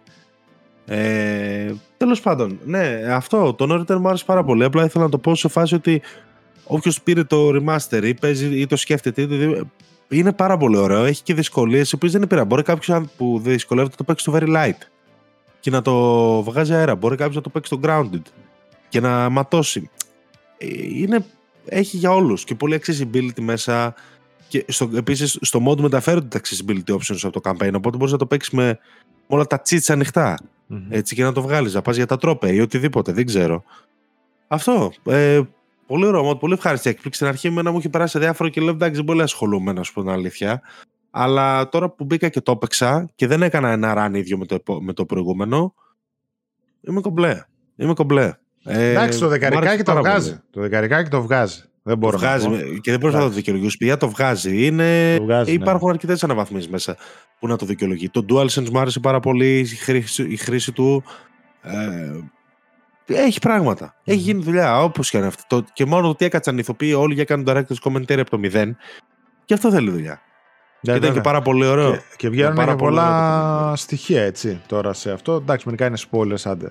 Α μην το πω, αλλά ναι, αυτό το commentary νομίζω ότι και αυτό πρέπει να γίνει έτσι ένα ε, staple στα, στις κυκλοφορίες τις μεγάλες, τα remasters, δεν ξέρω σου πει, αλλά... Απλώς νιώθω ότι δεν υπάρχουν πολλά παιχνίδια που να έχουν το ίδιο ενδιαφέρον με το πόσους επιλογές και πόσους δρόμους διαφορετικούς πήγαν να πάρουν στο Part 2 και πόσο τελευταία στιγμή άλλαξαν όλα. Ναι. Το ποιος θα να πεθάνει στο τέλος και πώς θα να πεθάνει είναι τελείως διαφορετικό από αυτό που πήραμε στο, στο ναι, ναι, παιχνίδι. Το, ε, 2 Φλεβάρι βγαίνει το Grounded, το ντοκιμαντέρ, για την Μπράβο. ανάπτυξη του, ναι, ναι, του παιχνιδιού. Να το πούμε αυτό. Εντός του παιχνιδιού μπορούμε να το δούμε και δωρεάν στο YouTube, στο κανάλι της Naughty Και δωρεάν στο YouTube. Ναι. Οπότε, ναι, μια χαρά. Εγώ θα το κρατήσω στην κονσόλα μου, θα το επισκέπτομαι από και που το No Return, να σου πω την αλήθεια. Αυτό. Το καμπάνι δεν έχω σκοπό να το ξαναπέξω. Νομίζω ότι μετά από τέταρτο playthrough. Ε, αυτό φτάνει. Δεν δεν, πλέον το βγάζω speedrun. Αυτό, παιδιά, ναι. Παίξτε, δοκιμάστε τον όταν σου πήρα το remaster, ε, νομίζω ότι δεν θα απογοητευτείτε. Ωραία, ναι, ναι. Μπράβο. Αυτά, εγώ δεν έχω κάτι να πω, γιατί δεν, αυτή την εβδομάδα δεν πρόλαβα να παίξω πάρα πολύ και αυτό που ξεκίνησα να παίζω δεν το τερμάτισα. Θα, την επόμενη εβδομάδα θα έχω καλύτερες εντυπώσεις για κυκλοφορίες και νέες και παλιές που θα ασχολούμαι. Και εγώ, ναι. Οπότε τι θες να κάνουμε, θες να πάμε να μιλήσουμε έτσι για σινεμά, σειρές, ταινίες. Μπορούμε να μιλήσουμε λίγο γιατί είναι και ψιλοχό topic αυτές τις μέρες ε, με τις ταινίες που βγήκαν. Βγήκαν και, και υποψηφιότητες στον Όσκαρ. Όσκαρ, μπράβο, ναι. Συζητιούνται αρκετά, έχει ενδιαφέρον ελληνικό. Μπορούμε να πούμε κάτι. Εγώ, ας πούμε, περισσότερο για ταινίες του 23 ε, θα μιλήσω γιατί έχω δει πολλές όπως κάθε χρόνο οπότε μπορώ να πω δύο λόγια για την καθεμία. Ε, και εντάξει έχουμε και καιρό νομίζω δηλαδή ευκαιρία ναι. να μιλήσουμε και λίγο αφού δεν υπάρχει τίποτα στο game, δεν κινείται τίποτα ναι, όχι, καμιά φορά και τα παιδιά σχόλια που λένε ότι θα μπορούσε να σχολιάζει και ταινίες, σα λείπει αυτό κτλ. Εντάξει, έχουμε επικεντρωθεί στο gaming και αυτό θα κάνουμε. Αλλά με τέτοιες ευκαιρίες, καλά είναι, ας πούμε, από το να κλείνουμε την εκπομπή σε ούτε μια ώρα, να φάμε ακόμη λίγο. Ναι, ε, ωραία. Πώς θα ξεκινήσουμε; Εγώ είπα να μιλήσουμε λίγο για τις... Ω μπούσουλα πιο πολύ, όχι ότι είναι τα βραβεία, τόσο για τις 10 υποψήφιες για Best Picture για να, ξέρεις, να πούμε ναι. να μιλήσουμε για τις καλύτερες ταινίες χρονιάς καρφωτά. Μου είπε ότι έχεις δει κάποιες από αυτές. Ναι, έχω δει κάποιες από αυτές. Ε, οπότε θα μιλήσουμε παπών για αυτές και μετά μπορούμε random ξέρεις, να πετάξουμε προτάσεις και τα παιδιά. Ε, ναι, θέλω και εγώ να ακούσω γιατί πολλές από αυτές έχω ακούσει και. Σε μερικές είναι και διφορούμενες, ας πούμε, οι απόψεις αυτές που διαβάζουν. Οκ. Okay. Μπορούμε να το συζητήσουμε. Λοιπόν, για ρίξε λίγο Ξεκινάω εγώ και όπου έχεις ε, δει, ναι, μου ναι. λες. Λοιπόν, ξε... ε, οι καλύτερες ταινίες του 2023 σύμφωνα με το Όσκαρ είναι ξεκινάω. Είναι το American Fiction, η πρώτη. Είναι μία ταινία που κυκλοφορεί ψηφιακά στις 6 Φλεβάρι, οπότε δεν έχω άποψη για αυτή. Γιατί δεν έχει παίξει ναι, γιατί και εγώ δεν το έχω ακούσει καθόλου. Ναι, δεν έχει παίξει ούτε στο σινεμά εδώ. Έχει ενδιαφέρον. Παίζει ο Τζέφρι Ράιτ, ο οποίος νομίζω κάνει τη φωνή του Τόμι. Αν mm. δεν κάνω λάθος. Μπορεί να κάνω και λάθος. Νομίζω ότι είναι ο Detective Gordon στο Batman, στο The Batman. Ε, φαίνεται πολύ ενδιαφέρον ταινία, αλλά δεν έχω άποψη, οπότε ας μην σταθούμε. Το Anatomy of a Fall είναι η δεύτερη ταινία. Mm. Το οποίο Anatomy of a Fall, παιδιά, είναι γαλλική. Είχε κερδίσει πέρυσι βραβεία σε μεγάλα ευρωπαϊκά φεστιβάλ. Εγώ την είδα προχτές αυτή την ταινία και την προτείνω. Είναι ένα δικαστικό δράμα. Το μεγαλύτερο μέρος τη ταινία εξελίσσεται μέσα στο δικαστήριο εντός αίθουσας. Κλασικά, τι έγινε, πέθανε, αυτοκτόνησε, ποιος, πού, γιατί, τι συνέβαινε. Ένας πατέρας πεθαίνει ουσιαστικά και η κατηγορούμενη είναι η γυναίκα του. Mm-hmm. Και υπάρχει και το παιδί στη μέση, το οποίο παιδί δίνει μια εκπληκτική ερμηνεία όντας τυφλό στην ταινία. Ε, το προτείνω το Anatomy Vol, πιστεύω θα αρέσει πάρα πολύ κόσμο. Είναι στα γαλλικά, κατα... είναι γαλλικά και αγγλικά, αλλά νομίζω ότι δεν θα κουράσει. Είναι μεγάλο, αλλά είναι δικαστικό δράμα και συνήθως αυτά ξέρεις πώς κυλάνε. Είναι άμα σε πιάσει το θέμα, δεν καταλαβαίνεις τίποτα στο Anatomy of a Fall. Πάρα πολύ ωραία ταινία, την προτείνω full. Και είναι υποψήφια είναι... και σε πολλές κατηγορίες. Αυτή είναι και σκηνοθεσίας και σεναρίου και πρώτου γυναικείου. Δηλαδή. Την είδα έχει... και εγώ την Anatomy of a Fall, ας πούμε, και σίγουρα θα την έχω στα υπόψη. Όχι, δεν την είδα. Α, ενώ τέλο πάντων την είχα στα υπόψη σαν τίτλο, σαν τρέιλερ, σαν ταινία, ότι είναι ναι, ναι καλή. Ναι, ναι. Και μάλιστα πήγε και εμένα το μυαλό μου έτσι. Μια σκηνική δικαστικό δράμα, ξέρεις από το Anatomy of a Murder. Το παλιό Anatomy ναι, of a ναι, Fall τώρα, ας πούμε, έχουν λίγο. Έχει. Ναι, ναι, από εκεί, από εκεί παίρνει το τίτλο, είναι προφανές. Ναι, ναι, ναι. ναι. Ε, Πολύ ενδιαφέρουσα ταινία, παιδιά, δείτε τι. Ε, μετά τρίτη σειρά είναι το Barbie. Να, το οποίο Barbie αυτή, ναι. βρέθηκε εκεί κατά τύχη, θα πω εγώ. Ε, δεν έχω θέμα με την έχεις δει, μου πες, ε. Την έχουμε δει, ναι. ναι. Ε, δεν έχω θέμα με την ταινία. Θεωρώ ότι είναι άκρο διασκεδαστική. Ναι, ναι, ναι. Ε, μια χαρά, ένα δύο τσίρκο με κάποια μηνύματα πάει να περάσει που το κάνει λίγο ε, κάπως με αφέλεια, θα πω εγώ. Ε, εντάξει, δεν είναι για εκεί. Δηλαδή, δεν θεωρώ ότι σε καμία περίπτωση ότι είναι στο επίπεδο των υπόλοιπων, των περισσότερων υπόλοιπων συνυποψηφίων. Ήταν εμπορική είναι... επιτυχία, ίσως και μεγαλύτερη είναι... της χρονιάς. Είναι μεγαλύτερη ναι. εμπορική επιτυχία και δεύτερη είναι το Super Mario Bros. Ναι. Αν δεν κάνω λάθος. Δηλαδή το Oppenheimer πρέπει να είναι τρίτο.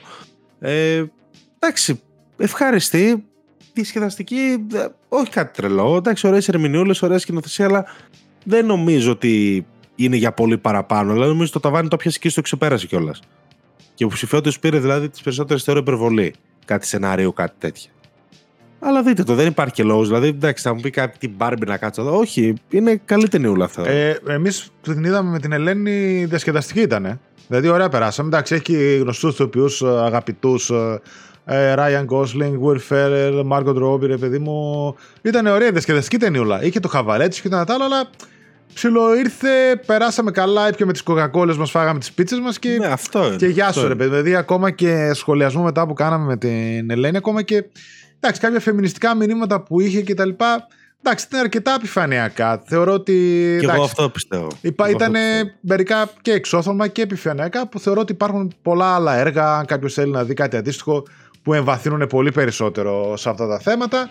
Παρ' όλα αυτά, η περιέργεια που είχα εγώ για το, ακόμα όταν είχε πρωτοανακοινωθεί, το πώς θα φέρουν στην ουσία ένα παιχνίδι στα βίντεο παιχνίδια, ε, ένα παιχνίδι συγγνώμη στον κινηματογράφο, όπως είναι η Barbie, τελικά ήταν επιτυχημένη. Και βέβαια οπότε τους άνοιξε η όρεξη, γιατί ξεκίνησαν τώρα όλα τους τα παιχνίδια να τα κάνουν ταινίες ξαφνικά. Καλά, δεν θα. Εντάξει, τι πράγμα αυτό. Δηλαδή, και αυτό πόσο αφελές είναι. Δηλαδή, ότι επειδή έκανε επιτυχία η Barbie, η Barbie που την ξέρουν, όλα, όλα τώρα. Που την ξέρουν και οι πέτρες, τώρα θα τα ξεκινήσουν πάλι έτσι. Ναι. Εντάξει, ρε παιδιά. Τέλος πάντων, διασκεδαστική ταινιούλα, εντάξει, ως εκεί. Διασκεδαστική. Κοίταξε, να σου πω κάτι. Μπορείς να μου βάλεις τη Margot Robbie δύο ώρες απλά να κάθεται stand και εγώ θα τη δω. πολύ, εντάξει, προφανώς. Δεν έχω πρόβλημα. Δεν έχω κανένα πρόβλημα. Ε, ναι. Οκ, okay, πάμε παρακάτω. Είπαμε τις τρεις. Η τέταρτη είναι το The Holdovers. Αχ, το αυτό The Holdovers... το έχω και να... πραγματικά θέλω να είναι η επόμενη ταινία που θα δω γιατί ακούω το καλύτερα γι' αυτό. Να, να το δεις. Ε, να το δεις. Είναι φανταστική ταινία κυκλοφόρησε στον κινηματογράφο χτες στην Ελλάδα mm-hmm. Τουλάχιστον ε, εδώ στην επαρχία, δεν ξέρω τι έκανε στην Αθήνα. Νομίζω και στην Αθήνα όμως. Είναι ε, καταρχήν ταινία είναι ένα μείγμα breakfast club, dead poet society. Έχει μια ωραία, μια γλυκιά μελαγχολία. Μια... Είναι γυρισμένη σαν να είναι 70s, εξελίσσει 70s και είναι και γυρισμένη, δηλαδή έχει φίλτρο σαν να είναι 70s ταινία. Με ένα φανταστικό τζιαμάτι. Πολ τζιαμάτι φοβερός. Μπράβο, ναι. Τρομερή Είναι και υποψήφιος; Είναι, είναι, είναι. Νομίζω ότι σε άλλη χρονιά θα. Δηλαδή, φέτος είναι σαν να τα έχουν κλειδώσει όλα για το Πενχάιμερ. Ναι. Συμφωνώ, δεν συμφωνώ. Τα έχουν έτσι πάει η φάση, αλλά σε άλλη χρονιά θα ήταν πρώτο φαβορή. Κάνει, δίνει καταπληκτική ερμηνεία. Είναι μια ταινία πολύ γλυκόπικρη έτσι, για έναν στριφνό καθηγητή που αρχίζει να δένεται με τους μαθητές του κτλ. Mm. Πάρα πάρα πολύ ωραία ταινία. Καταπληκτικό σενάριο, καταπληκτική. Είναι character based τελείως. Την προτείνω full. Είναι διασκεδαστική, έχει μηνύματα, έχει τα πάντα. Είναι πολύ γλυκιά ταινία. Πάρα πολύ γλυκιά ταινία. Από τις καλύτερες χρονιάς για μένα και πάρα πολύ καλά βαθμολογημένη και MDB και Metacritic και Rotten Tomatoes παντού. Εύκολη πρόταση και αυτή. Πάρα πολύ εύκολη πρόταση. Νομίζω ότι θα σας αρέσει πάρα πολύ. Ε, συνεχιζω Η επόμενη είναι το Killers of the Flower Moon. Δεν το Ναι. Και, ε, αν ξεκινήσεις να το βλέπεις τώρα, σε τρεις μέρες θα, το, θα το έχεις τελειώσει. πραγματικά ε, νομίζω ότι δεν ξέρω, μπορεί ας πούμε και να μην τη δω ποτέ ή τέλος πάντων θα αρχίσω να τη δω, να το πω κάπως έτσι. Δεν ξέρω, έτσι λίγο δεν με πολύ ψήνει, δεν πολύ τρελαίνομαι, λίγο οι τρεις ώρες, λίγο. Ας πούμε εντάξει, οκ. Okay. Τρεις ώρες, τρεισήμισι. Ακόμα χειρότερα. Θα σου πω ότι εντάξει, λίγο έτσι κάτι δεν με πολύ ψήνει, ρε παιδί μου, δεν ξέρω. Ωραία, κοίταξε. Πες εσύ που... Εγώ, εγώ είμαι fanboy Scorsese. Αυτό είναι ξεκάθαρο, το δηλώνω, είναι, είναι προφανές. Επίσης είμαι fanboy De Niro. Ε, ξέρεις ποιος παίζει την ταινία του Scorsese, έτσι, ο De Niro. Οπότε γενικότερα ε, τα στοιχεία είναι εκεί. Αλλά πέραν αυτού, πέραν fanboyισμού και τα λοιπά, γιατί θεωρώ και η ταινία του Scorsese μέτρης, εγώ θεωρώ ότι είναι μια καταπληκτική ταινία για αυτό που είναι. Εξιστορεί μια ιστορία και την εξιστορεί τελείως ρεαλιστικά δεν έχει δραματικές κορυφώσεις, δεν έχει plot twists και δεν ξέρω εγώ τι. Λέει μια ιστορία από το α πάει στο ω χωρίς να παρεκκλίνει τελείως. Είναι μεγάλη ιστορία, την εκτείνει, δίνει ευκαιρία στους χαρακτήρες, δίνει ευκαιρία στο σενάριο. Θα μπορούσε να είναι μισή ώρα μικρότερη, θα μπορούσε να είναι μισή ώρα μικρότερη. Δεν είναι, δεν είναι. Οκ. Okay. It is what it is. Ε, έχει ένα φοβερό επίλογο που εγώ τον κατατάσσω στους top επιλόγους της καριέρας του Σκορτσέζε ε, πάρα πολύ έξυπνο και κριτικό απέναντί μας. Πολλοί δεν το κατάλαβαν. Εγώ θεωρώ ότι είναι εμφανές. Με πάρα πολλοί ερμηνείες πάλι κουβαλάνε και εδώ ερμηνείες στην ταινία. Με έναν Ντικάπρο ο οποίος σνομπαρίστηκε χοντρά στα Όσκαρ. Δεν, δεν, ξέρω γιατί. Εμένα δίνει top 3 της καριέρας του. Άντε, ρε. Ε, για μένα ναι. Για μένα ναι, δίνει από τους πιο δύσκολους ρόλους της καριέρας του. Δεν ξέρω γιατί ε, σνομπαρίστηκε έτσι. Τουλάχιστον ο Ντενίρο και η Γκλάτστον είναι και οι δύο προτινόμενοι. Ε, αν και όχι φαβόροι λογικά. Ε, ναι, κοίταξε, για μένα αξίζει, αλλά θέλει υπομονή. Θέλει να ξέρεις ότι δεν θα δεις εύκολο σινεμά από που θα ξαφνικά τρεις και λίγο θα σου κάνει έξυπνα. Δεν θα σου κάνει έξυπνα η ταινία. Αν σε ενδιαφέρει το θέμα, θα τη δεις. Αν δεν σε ενδιαφέρει το θέμα, θα την εγκαταλείψεις. Έχει να κάνει με τα φωνικά στην φυλή των Osage, Native Americans, κλασικά. Okay. Λέει μια τέτοια ιστορία. Εάν σε κρατήσει, σε κράτησε. Δεν, δεν, θα, δεν θα καταφύγει πάντως σε τρίξ. Εγώ το θεωρώ πολύ έντιμο το ότι δεν καταφεύγει σε, σε τρίξ κινηματογραφικά για να σε κρατήσει. Για μένα είναι πάρα πολύ ωραία ταινία. Ναι. Τώρα εντάξει, αλλά καταλαβαίνω πολύ εύκολα κάποιον που θα Μάλιστα. βαρεθεί από 3,5 ώρες εξιστόρησης. Ναι. Νομίζω ότι αξίζει μια προσπάθεια πάντως. Μπορεί να την προσπαθήσω. Αλλά ξέρεις πάντα, ρε παιδί μου, τι... θα μπουν άλλες 10 μπροστά. Κάπως έτσι. Επιλογές. Θα μπουν, ναι, απλώς επειδή τελειώνουν ταινίες Σκορτσέζε σιγά σιγά, άλλε μία-δύο του έχουν μείνει. Εγώ πιστεύω ότι πρέπει να είμαστε εκεί. Οκ. Ε, Επίσης έγινε ο σκηνοθέτης, ο εν ζωή σκηνοθέτης με τις περισσότερες υποψηφιότητες για Όσκαρ. Πέρασε Α, το μπράβο. Spielberg και έφτασε τις 10. Ε, εντάξει, καλά δεν είναι και επιτυχία βέβαια να έχεις ένα Όσκαρ σε 10 υποψηφιότητες, αλλά, αλλά λέμε τώρα. Ε, είναι σαν να έχουμε 10 Gamecast, το ένα να είναι καλό και να λέμε Α, εντάξει, τι κάναμε τώρα. Εντάξει. Τέλος πάντων. Είναι και αυτό μια αναγνώριση, δεν λέω. Είναι, ότι είναι, έχει σίγουρα. φέρει 10 ταινίες στα Όσκαρ. Ε, επόμενη είναι το Μαέστρο του Α, Bradley το είδαμε Cooper. αυτό, ναι. Του Bradley Cooper. Για πες τη γνώμη σου. Α, κοίτα, δεν ξέρω, το περίμενα πολύ πιο ενδιαφέρουσα. Εμένα ψιλοβαρέθηκα. Όχι ψιλοβαρέθηκα, βαρέθηκα. Δηλαδή και πάλι με την Ελένη που την είδαμε. Ε, εντάξει, καλή ερμηνεία του Bradley Cooper. Μ' άρεσε. Εμένα, εγώ βρήκα και, και του Cooper και της Μάλιγκαν. ναι. Ειδικά Ε, ίσως Μάλιγκαν, φανταστικές ερμηνείες. Είχαν πολύ καλές ερμηνείες. Δηλαδή, πραγματικά αν δεν ήταν αυτές οι ερμηνείες να σηκώσουν την ταινία. Αλλιώς, σαν ιστορία, σαν εξιστόρηση και σαν προσωπικότητα κτλ., δεν είχε να μου πει κάτι. Να πω Ναι. την αλήθεια. Δεν βρήκα κάτι ενδιαφέρον. Πολύ έτσι δεν ήταν πολύ δώσ' του μου Όσκαρ. Δεν φωνα... ε, Που ο Κούπερ το θέλει. Oscar το bait, θυμάσαι, Oscar δηλαδή, bait, ναι, ναι. Oscar bait σε σημείο που κάπως σε, σε πνίγει. Δηλαδή οι αναλλαγές από το ασπρόμαυρο στο έγχρωμο. Στο... Καταλαβαίνουμε ότι το θες το Όσκαρ, αλλά μπορείς να το κάνεις λίγο πιο. Ναι, ναι, ε, Oscar bait. Χαλάρωνε λίγο τη φάση. Έλεγε σου. και δεν ξέρω τώρα αυτό αν είναι ψέμα ή αλήθεια που λέγανε ότι εκπαιδευόταν πόσα χρόνια στο πώς να. Δεν- κάνει Για το χρόνια δεν μαέστρο ξέρω, κτλ. αλλά και, ε, ε, την σκηνή την έκανε μόνος του. Την έμαθε. Ήταν δύσκολο. Όντως έδωσε χρόνο. Αφοσιώ... Φαίνεται ότι αφοσιώθηκε στο ρόλο ο άνθρωπος. Είναι πάρα πολύ καλός ηθοποιός ο Κούπερ. Ε, αλλά η ταινία και εγώ θεωρώ ότι στα ίδια μήκη κινούμαστε. Αν εξαιρέσεις ένα. Το τελευταίο 40 λεπτό να πω. Ε, δεν μου άρεσε ιδιαίτερα μέχρι εκείνο το σημείο. Τη βρήκα πολύ κενή. Ναι, δεν είχε. δεν μου είπε εντάξει. κάτι. Δηλαδή, κου- κουβάλισαν ερμηνείες και το οπτικό του πράγματος, το οποίο ήταν, οκ, ήταν όμορφο. Ναι, ναι, όμορφο. Αλλά και εγώ αυτό που λες. Δηλαδή θεωρώ ότι μπορούσε να γίνει μια πολύ πιο ενδιαφέρουσα ταινία για τον Μπέρνσταϊν. Ελπίζω να είναι πιο ενδιαφέρουσα αυτή που βγήκε τώρα για το Ferrari, που κυκλοφόρησε και αυτή χθες στο σινεμά. Κυκλοφόρησε; Ναι, ναι, ωραία. Ναι, στο σινεμά, ναι. Και υπάρχει Όπως και online. Του είδα- Michael Mann είναι το Ferrari. Είδα και μία άλλη που κυκλοφόρησε και θέλω να τη δω οπωσδήποτε το Lancia vs Audi. Πώς λέγεται έτσι Ναι. ένα...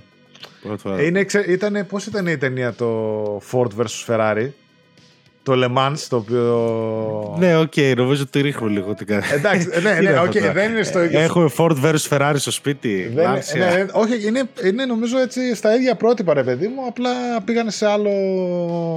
σε άλλη αντιπαλότητα, ας πούμε. Αν θυμάμαι καλά, Lancia vs. Audi, νομίζω, κάπως έτσι. Φετινή, νομίζω, το 23. Φετινή, τέλος Οκ. okay. κατάλαβες. ναι, ναι. Επόμενη. Επόμενη είναι το Oppenheimer. Α, ο Oppenheimer, ναι, ωραία. Το οποίο λογικά φαντάζομαι είδες. Είδαμε, ναι, και μας άρεσε. Μας άρεσε πολύ, θα πω εγώ. Δηλαδή, σε κρατούσε... Κοίτα, δηλαδή είχα διαβάσει κάποιες κριτικές που κάποιοι που λέγανε ότι βαρεθήκαμε, είναι ντοκιμαντέρ, δεν είναι το ένα, δεν είναι το άλλο. Οκ, προφανώς κινείται σε αυτά τα πλαίσια, αλλά εμάς η όλη εξιστόρηση, δε- πολύ πληροφορία, δεν λέω, αλλά μας κρατούσε, μας κρατούσε ρε παιδί μου το βλέμμα, πρώτον το οπτικό του πράγματος, και όλη η εξιστόρηση και τα στοιχεία και όλα αυτά που έδινε μας κρατούσε καθυλωμένους ε, στην οθόνη. Εγώ θεωρώ, θεωρώ ότι είναι και το Killers of the Flower Moon, να ξέρεις. Ναι, Είναι σαν να το περιγράφεις. Απλά να ξέρεις. Εντάξει, μπορεί τελείως διαφορετικά θέματα, αλλά το ίδιο πράγμα είναι. Αν σε πιάσει το θέμα και η εξιστόρηση είσαι εκεί. ναι. Εμένα... Εντάξει, μπορεί- και το Benheimer θα ήταν πολύ εύκολο να σε χάσει επίσης. Μπράβο. Πρώτον, μπορεί πολύ εύκολα να σε χάσει. Από ό,τι καταλαβαίνω και κάποιου που λένε ότι δεν τους άρεσε. Εμάς μας άρεσε πολύ. Ε, Κίλιαν Μέρφυ, φανταστικός για μένα. Ε, δεν ξέρω αν είναι Και φα- ο- το και φαβορή. ο Robert Downey, ξέρω. Και Είναι- Ρόμπερ είναι- Ντάουρι. Είναι το φαβορή, φαντάζομαι, ο Κίλιαν. Είναι και το, το φαβορή της κατηγορίας τους. Ναι. Ε, Φανταστικός. Κίλιαν Μέρφυ. Ε, μουσική, φωτογραφία. Κατά το μεταξύ, μου λέει. Ξεκινάει η ταινία, ρε παιδί μου. Ε, παίζει, παίζει, ξέρω εγώ, μιλάει, μιλάει. Από πίσω, μουσική έτσι, ρε. Όσο μιλάνε, Ναι. η μουσική Κα- εδώ κα- μιλάνε. κα- ναι, ναι, ναι. Μουσική εδώ. Ένα βήμα. Ω, κα- κα- Μου λέει τι είναι Σαν αυτό. τις ελληνικές ταινίες Ναι, που ναι. έχουν απέσει ο μιξάζ. Μου λέει Ελένη, τι είναι αυτή η ταινία, ρε παιδί μου, λέει τέτοια μουσική; Ε, λέ- Λέω, μάντεψε, λέω, ποιανού είναι, ξέρω εγώ. Ταινία. Ναι, ναι, κλασικά. Θα μας Λέω, κουφάρει. Νόλαν, ναι, Νόλαν. Νόλαν μόνιμα έτσι. Ταινία από πίσω ένα βήμα πιο κάτω μουσική. Ίσα που ακούς το τέτοιο. Ένας βόμβος μόνιμος, έτσι. Ναι, απλά α, βάζεις. ένα άγχος που λέει, είναι, λέει, λέει, έχω ένα μόνιμο άγχος, ρε, από πίσω μουσική. Σφίξα. Φοβερό. Και εντάξει, μετά και στη σκηνή της έγκριξης που είναι η απόλυτη ησυχία και λέει, μιλάει, κάνει και, Γενικότερα τα είναι λοιπά ωραίο και, γιατί- και σκάει μετά. Δηλαδή, ε, ε, και η πληροφορία και η εξιστόρηση και η φωτογραφία. Ε, πολύ καλή. Μ' άρεσε, μ' άρεσε πολύ. Μου άρεσε πάρα πολύ που επικεντρώθηκε στον άνθρωπο Oppenheimer γιατί Ναι, είναι μπράβο, αυτό που μπράβο. θέλα. Είναι μια βιογραφία.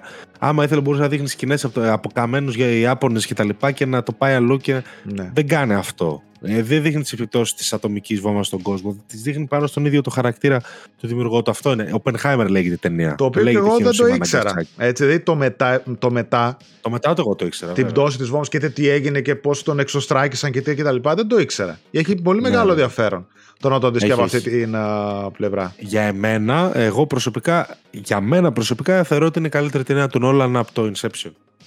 Ε, Ναι. Οι ενδιάμεσές του δεν, καμία δεν λάτρεψα. Τον Τέντεν π.χ. Αυτή δεν τη το λα- είδα καν, να πω την αλήθεια. Δεν, δεν, δεν υπάρχει λόγος.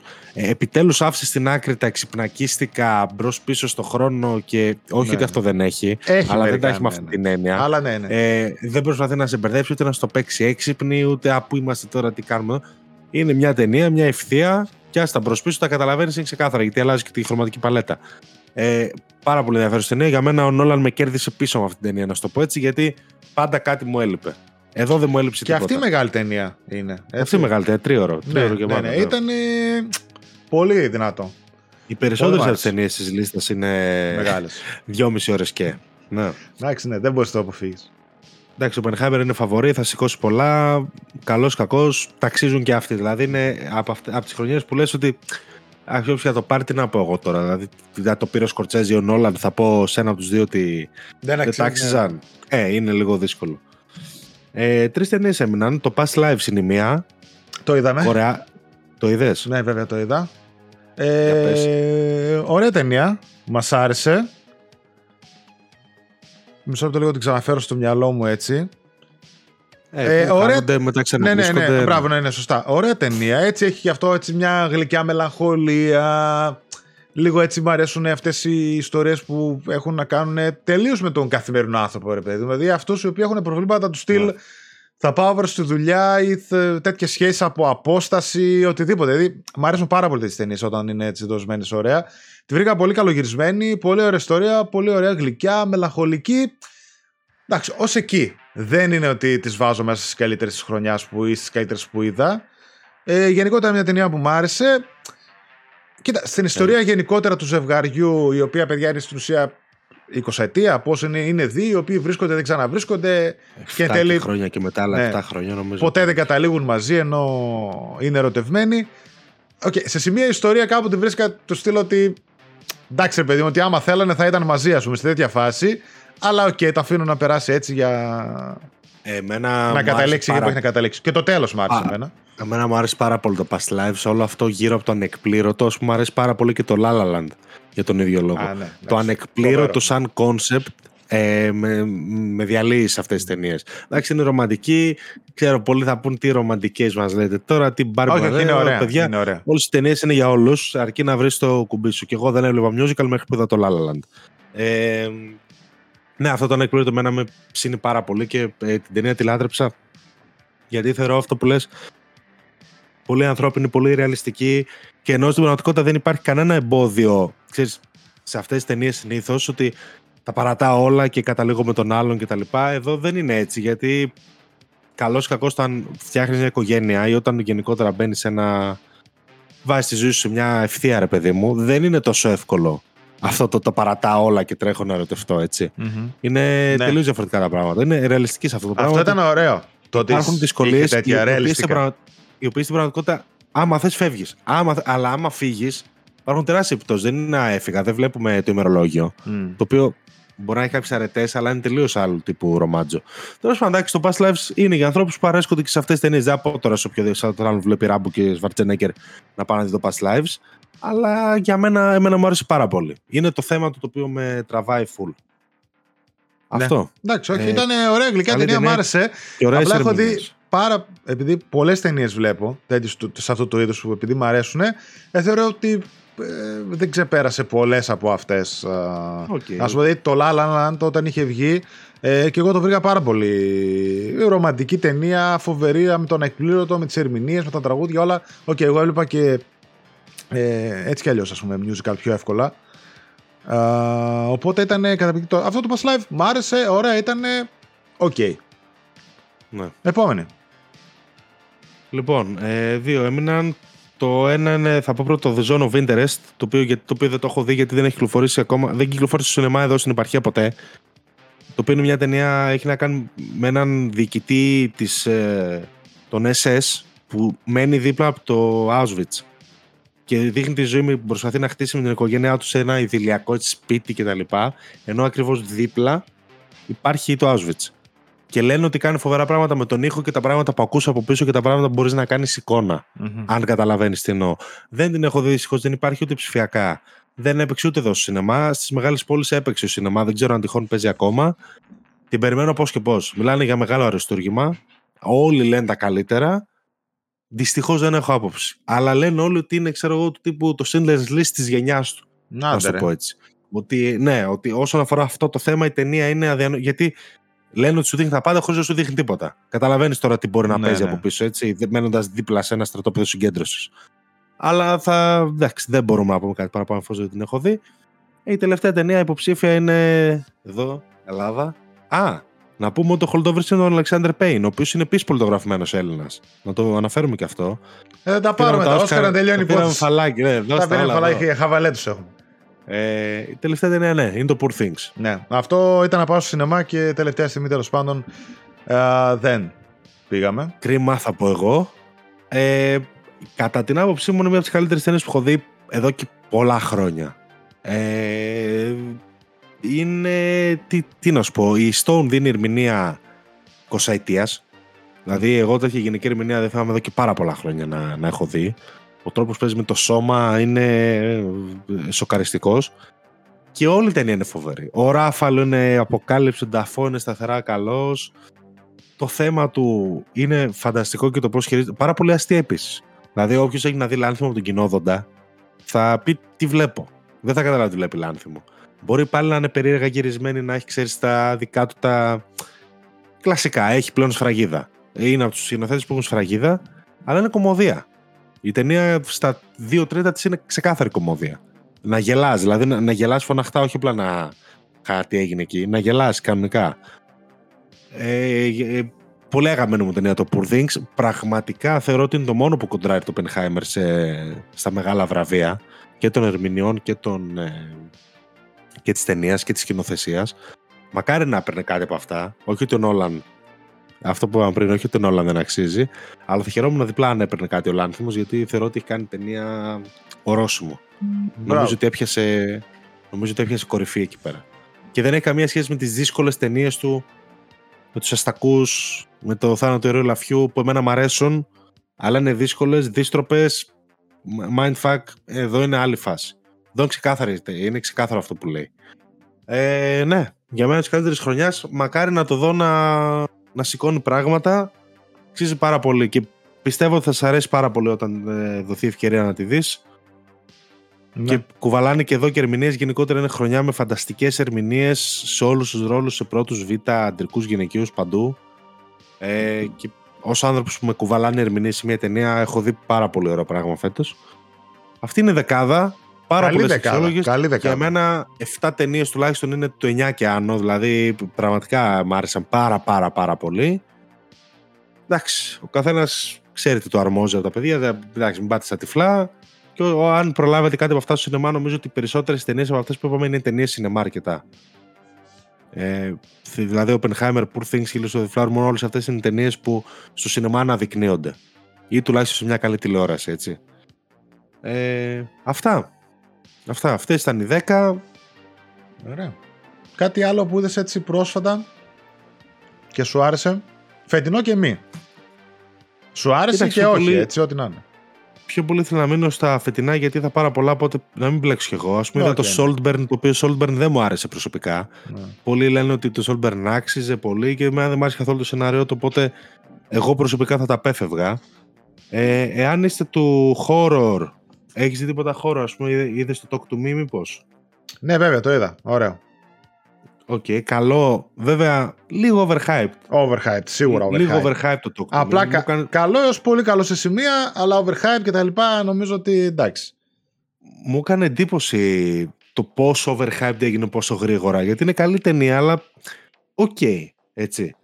Ε, μια πολύ καλή horror ταινία φετινή, την οποία προτείνω και σε σένα και γενικά είναι το When Evil Lurks, όταν το κακό καραδοκεί, το οποίο είναι ισπανικό. Δεν το έχω Είναι ακουστά. ισπανικό ε, και βαθμολογίες και όλα είναι GG. Πάρα πολύ ωραίο χώρο με πάρα πολύ βία, αίμα κτλ. Αλλά δεν είναι slasher, είναι μια πολύ ιδιαίτερη κατηγορία horror. Δηλαδή, αν θέλετε ένα καλό φετινό horror, δείτε το. Όταν το κακό καραδοκεί, ε, ισπανικό.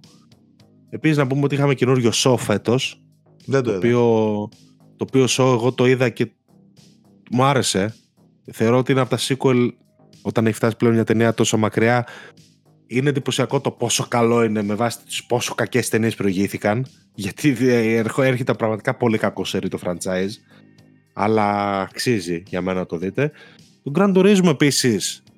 Ωραίο. Ε, επί της ευκαιρίας, ωραίο διασκεδαστικό, έτσι. Διασκεδαστικό, ναι, ναι. Γυρισμένο Ναι. ωραία, εικόνα καθαρή, έτσι διασκεδαστική ιστορία. Ειδικά και εμάς τους gamers λίγο παραπάνω. Μια χαρά το βρήκα. Τίμιο. Ε, πολύ τίμιο και εγώ σου λέω πέρασε πολύ καλά που συνήθως αποφεύγω. Εντάξει, πολύ by the book ταινία. Αλλά ξέρεις λίγο τον Grand Turismo μέσα. ε, Για μας είναι καλή Ναι. περίπτωση. Α πούμε, το Super Mario δεν το είδα ακόμα δυστυχώς για να πω. Ε, μια άποψη. Ε, Mission Impossible είχαμε φέτος. Ωραίο. Ε, και αυτό ωραίο. Καλό σερί. Indiana Jones είχαμε. Α, αυτό δεν το είδα, το Indiana Jones, το τελευταίο. Τίμιο θα πω. Εγώ πολύ το συχάθηκαν. Εγώ δεν βλέπω λόγο να το κρίνουμε τόσο αυστηρά. Δηλαδή Τι το περιμένω. Indiana Jones, OK, δε- αν εξαιρέσεις το 1 και το 3, ποτέ δεν ήταν πολύ πιο ψηλά από αυτά τα στάνταρ. Ε, δηλαδή έχει δύο ταινίες μέτριες και δύο φανταστικές. Ε, αυτό είναι κάπου ενδιάμεσα, θεωρώ εγώ. Εντάξει, Indiana Jones είναι. Από εκεί που απογοητεύτηκαν το Asteroid City του Wes Anderson. Δεν το προτείνω δυστυχώς καθόλου. Λίγο Ε, ο Άντερσον τελευταία και εμένα με κουράζει. Δυστυχώς. Δηλαδή έβαλα να δω Ναι. και το The French Dispatch. Ποιο ήταν ε, το Το πρώτο French τελευταίο; Dispatch, τουλάχιστον μια ιστορία μου έχει αρέσει πάρα πολύ. Και Δηλαδή, το πάλι French όμως Dispatch εμένα με μου κούρασε αρέ- πολύ. Δηλαδή Αν σε κούρασε εκείνο, το Asteroid City άστο. Α, Μην περάσεις το απ' έξω. Δεν μου άρεσε τώρα που είμαστε για του Άντερσον νομίζω δεν είναι; Ένα με τον... ε, αχ, κα- έχει κάτι για short stories νομίζω στο Netflix. Ένα ο άνθρωπος που έβλεπε χωρίς μάτια, πώς λέγεται ένα... Α, έβγαλε, έβγαλε πέρυσι το. Ναι. Ναι, αυτό ήταν Ναι. ωραίο, τίμιο ρε παιδί μου, μου άρεσε και ταιριάζει λίγο και στην ιδιοσυγκρασία του Wes Anderson με τη σκηνοθεσία και τα λοιπά και τη θεατρικότητα έτσι που έχει. Ο Κάμπερμπαχ παίζει. Ποιος παίζει; Για το Super Hero. Α, Henry Sugar λες αυτό; Henry Sugar, μπράβο, ναι. Για το Super Hero ήταν κακή χρονιά. Πολύ μέτρε ταινίες θεωρώ και από DC και από Marvel. Που εγώ δεν μπήκα καν στη διαδικασία να δω. Πλέον δεν Σόφια, μπαίνω κι εγώ. κατάσταση. Πλέον δεν μπαίνω. μπαι- Τι να δώσω, θα δώσω δύο ώρες στο ζωή μου για το Marvel και άλλες δύο ώρες για το Aquaman. Εντάξει, παιδιά. Δεν τα βλέπω. Δυστυχώς έχει πέσει. ε, δεν έχει. Δεν Και έχει τις ουσία. σειρές, και τις σειρές πλέον Ούτε εγώ. Δυστυχώς, Ούτε εγώ. κάποτε όταν ήταν το σύμπαν στο Netflix ε, τα έβλεπα όλα. Ναι. Όλα, δηλαδή τα κάτι Daredevil, φ- φανταστικό. Καλά, αυτό είναι, και, αυτό είναι η κορυφή της Marvel ίσως και γενικότερα. Μπράβο, εντάξει. ναι. Από τον Daredevil που είχαν βγάλει και όλο το σύμπαν μετά που ξεκίνησε με τον Iron Fist, με τον. α, Έλα ρε, πώς το λέγανε με τον μαύρο, Luke το Cage. Luke Cage, α, μπράβο, και εκείνο μου άρεσε. Με την α, Jessica. Jessica, επίσης φανταστικό. Ε, όλα ήταν. τα έβλεπα όλα, όλα ρε παιδί. μου. Και τώρα στο Disney Plus δεν έχω δει τίποτα. Τίποτα. Σχεδόν τίποτα, ας πούμε. Μπορεί να Ε, ξεχνάω. όταν έβαλα το Disney Plus, έκατσα τα είδα όλα ό,τι είχε βγει μέχρι τότε. Από εκεί και πέρα δεν μου τραβάει το ενδιαφέρον τίποτα. Και από ό,τι φαίνεται σε πολύ κόσμο δεν το τραβάει. Ναι. Γιατί γενικότερα πάει λίγο στραβά η φάση. Το, α, εκεί που σώθηκε η χρονιά φέτος ήταν από δύο ταινίες. Από το Guardians of the Galaxy το 3, Μμμ. το οποίο ήταν πολύ αξιόλογο. Ε, απ' τα καλά, δηλαδή. Εντάξει, εγώ το πρώτο Guardians το έχω αρκετά κορυφή, αλλά θεωρώ ότι είναι από τα, από τα πολύ καλά Guardians και το 3. Θεωρώ ότι είναι από τις πολύ καλές ταινίες του MCU. Δεν ξέρω, το δες; Όχι, αλλά το έχω. Α, εντάξει, Για να το ας δω. πούμε αυτό δέστο. Εκεί δώσε χρόνο. Κάτι flash, κάτι τέτοια δεν χρειάζεται. Δηλαδή, εγώ και εγώ που έδωσα το μετάνιωσα. Και επίσης σώθηκε η χρονιά εννοείται από το Across the Spider-Verse, το animation. Μπράβο, ναι. Αυτό πολύ ωραίο. Το οποίο είναι φανταστικό. Πάρα πολύ ωραίο. Και ακόμη ένα. ναι, νομίζω τώρα βγήκε ένα animation. ε, θέλω να το δω το Crisis ε, on Infinite, On Infinite Earths. Earths Justice Part League. 1. Ναι, Ναι. Justice League. Δεν έχω ιδέα. Δεν έχω ιδέα, αλλά το Spider-Verse ήταν φανταστικό sequel. Καλά, φανταστικό ήταν και το πρώτο. Μμμ. Δεν χορταίνω να, δεν χορταίνω να βλέπω ταινίες Spider-Verse, αλήθεια σου λέω. Είναι, είναι φανταστικά εκτελεσμένες και το τεχνικό τους και όλα. Εγώ ε, βλέπουμε πολλές καινούριε. Ε, αλλά βάζω πλέον πάρα πολλές παλιές ενδιάμεσα που δεν έχω δει. Δηλαδή, πώς σου έλεγα Εντάξει. χτες προχτές, πότε λέγαμε, ας πούμε, είδαμε το LA εμπιστευτικό. Το οποίο έτσι μου άρεσε πολύ αυτό το νουάρ, ε, το νουάρ ε, αστυνομικό που είχε. Ε, προχθές πάλι είδα το Sea of Love, Αλπατσίνο. Ε, κλασικό ερωτικό θρίλερ, ξέρεις εκεί. Πολύ early ωραίο 90s ερωτικό και- θρύλερ. Ναι, ναι, ναι, ε, ε, 87-89, κάπου τόσο είναι. 89, το οποίο είναι Ναι. το ένα σχεδόν κοπιαρισμένο από το άλλο, Ναι, αλλά ναι, είναι ναι, τόσο ναι. ωραία για κάποιο λόγο. τόσο Ρε, ήταν διασκεδαστικά. πολύ ωραίο. Βάζω whisky, αμυγδαλάκι δίπλα και ήταν εκεί ήμουνα σε εκείνη την εποχή. Δηλαδή, μου αρέσουν, ξέρεις, και τέτοιες ταινίες. Γιατί λίγο ρε παιδί μου. ξέρεις και στις σημερινές ταινίες, όχι ότι δεν υπάρχουν οι πιο ξένιστε.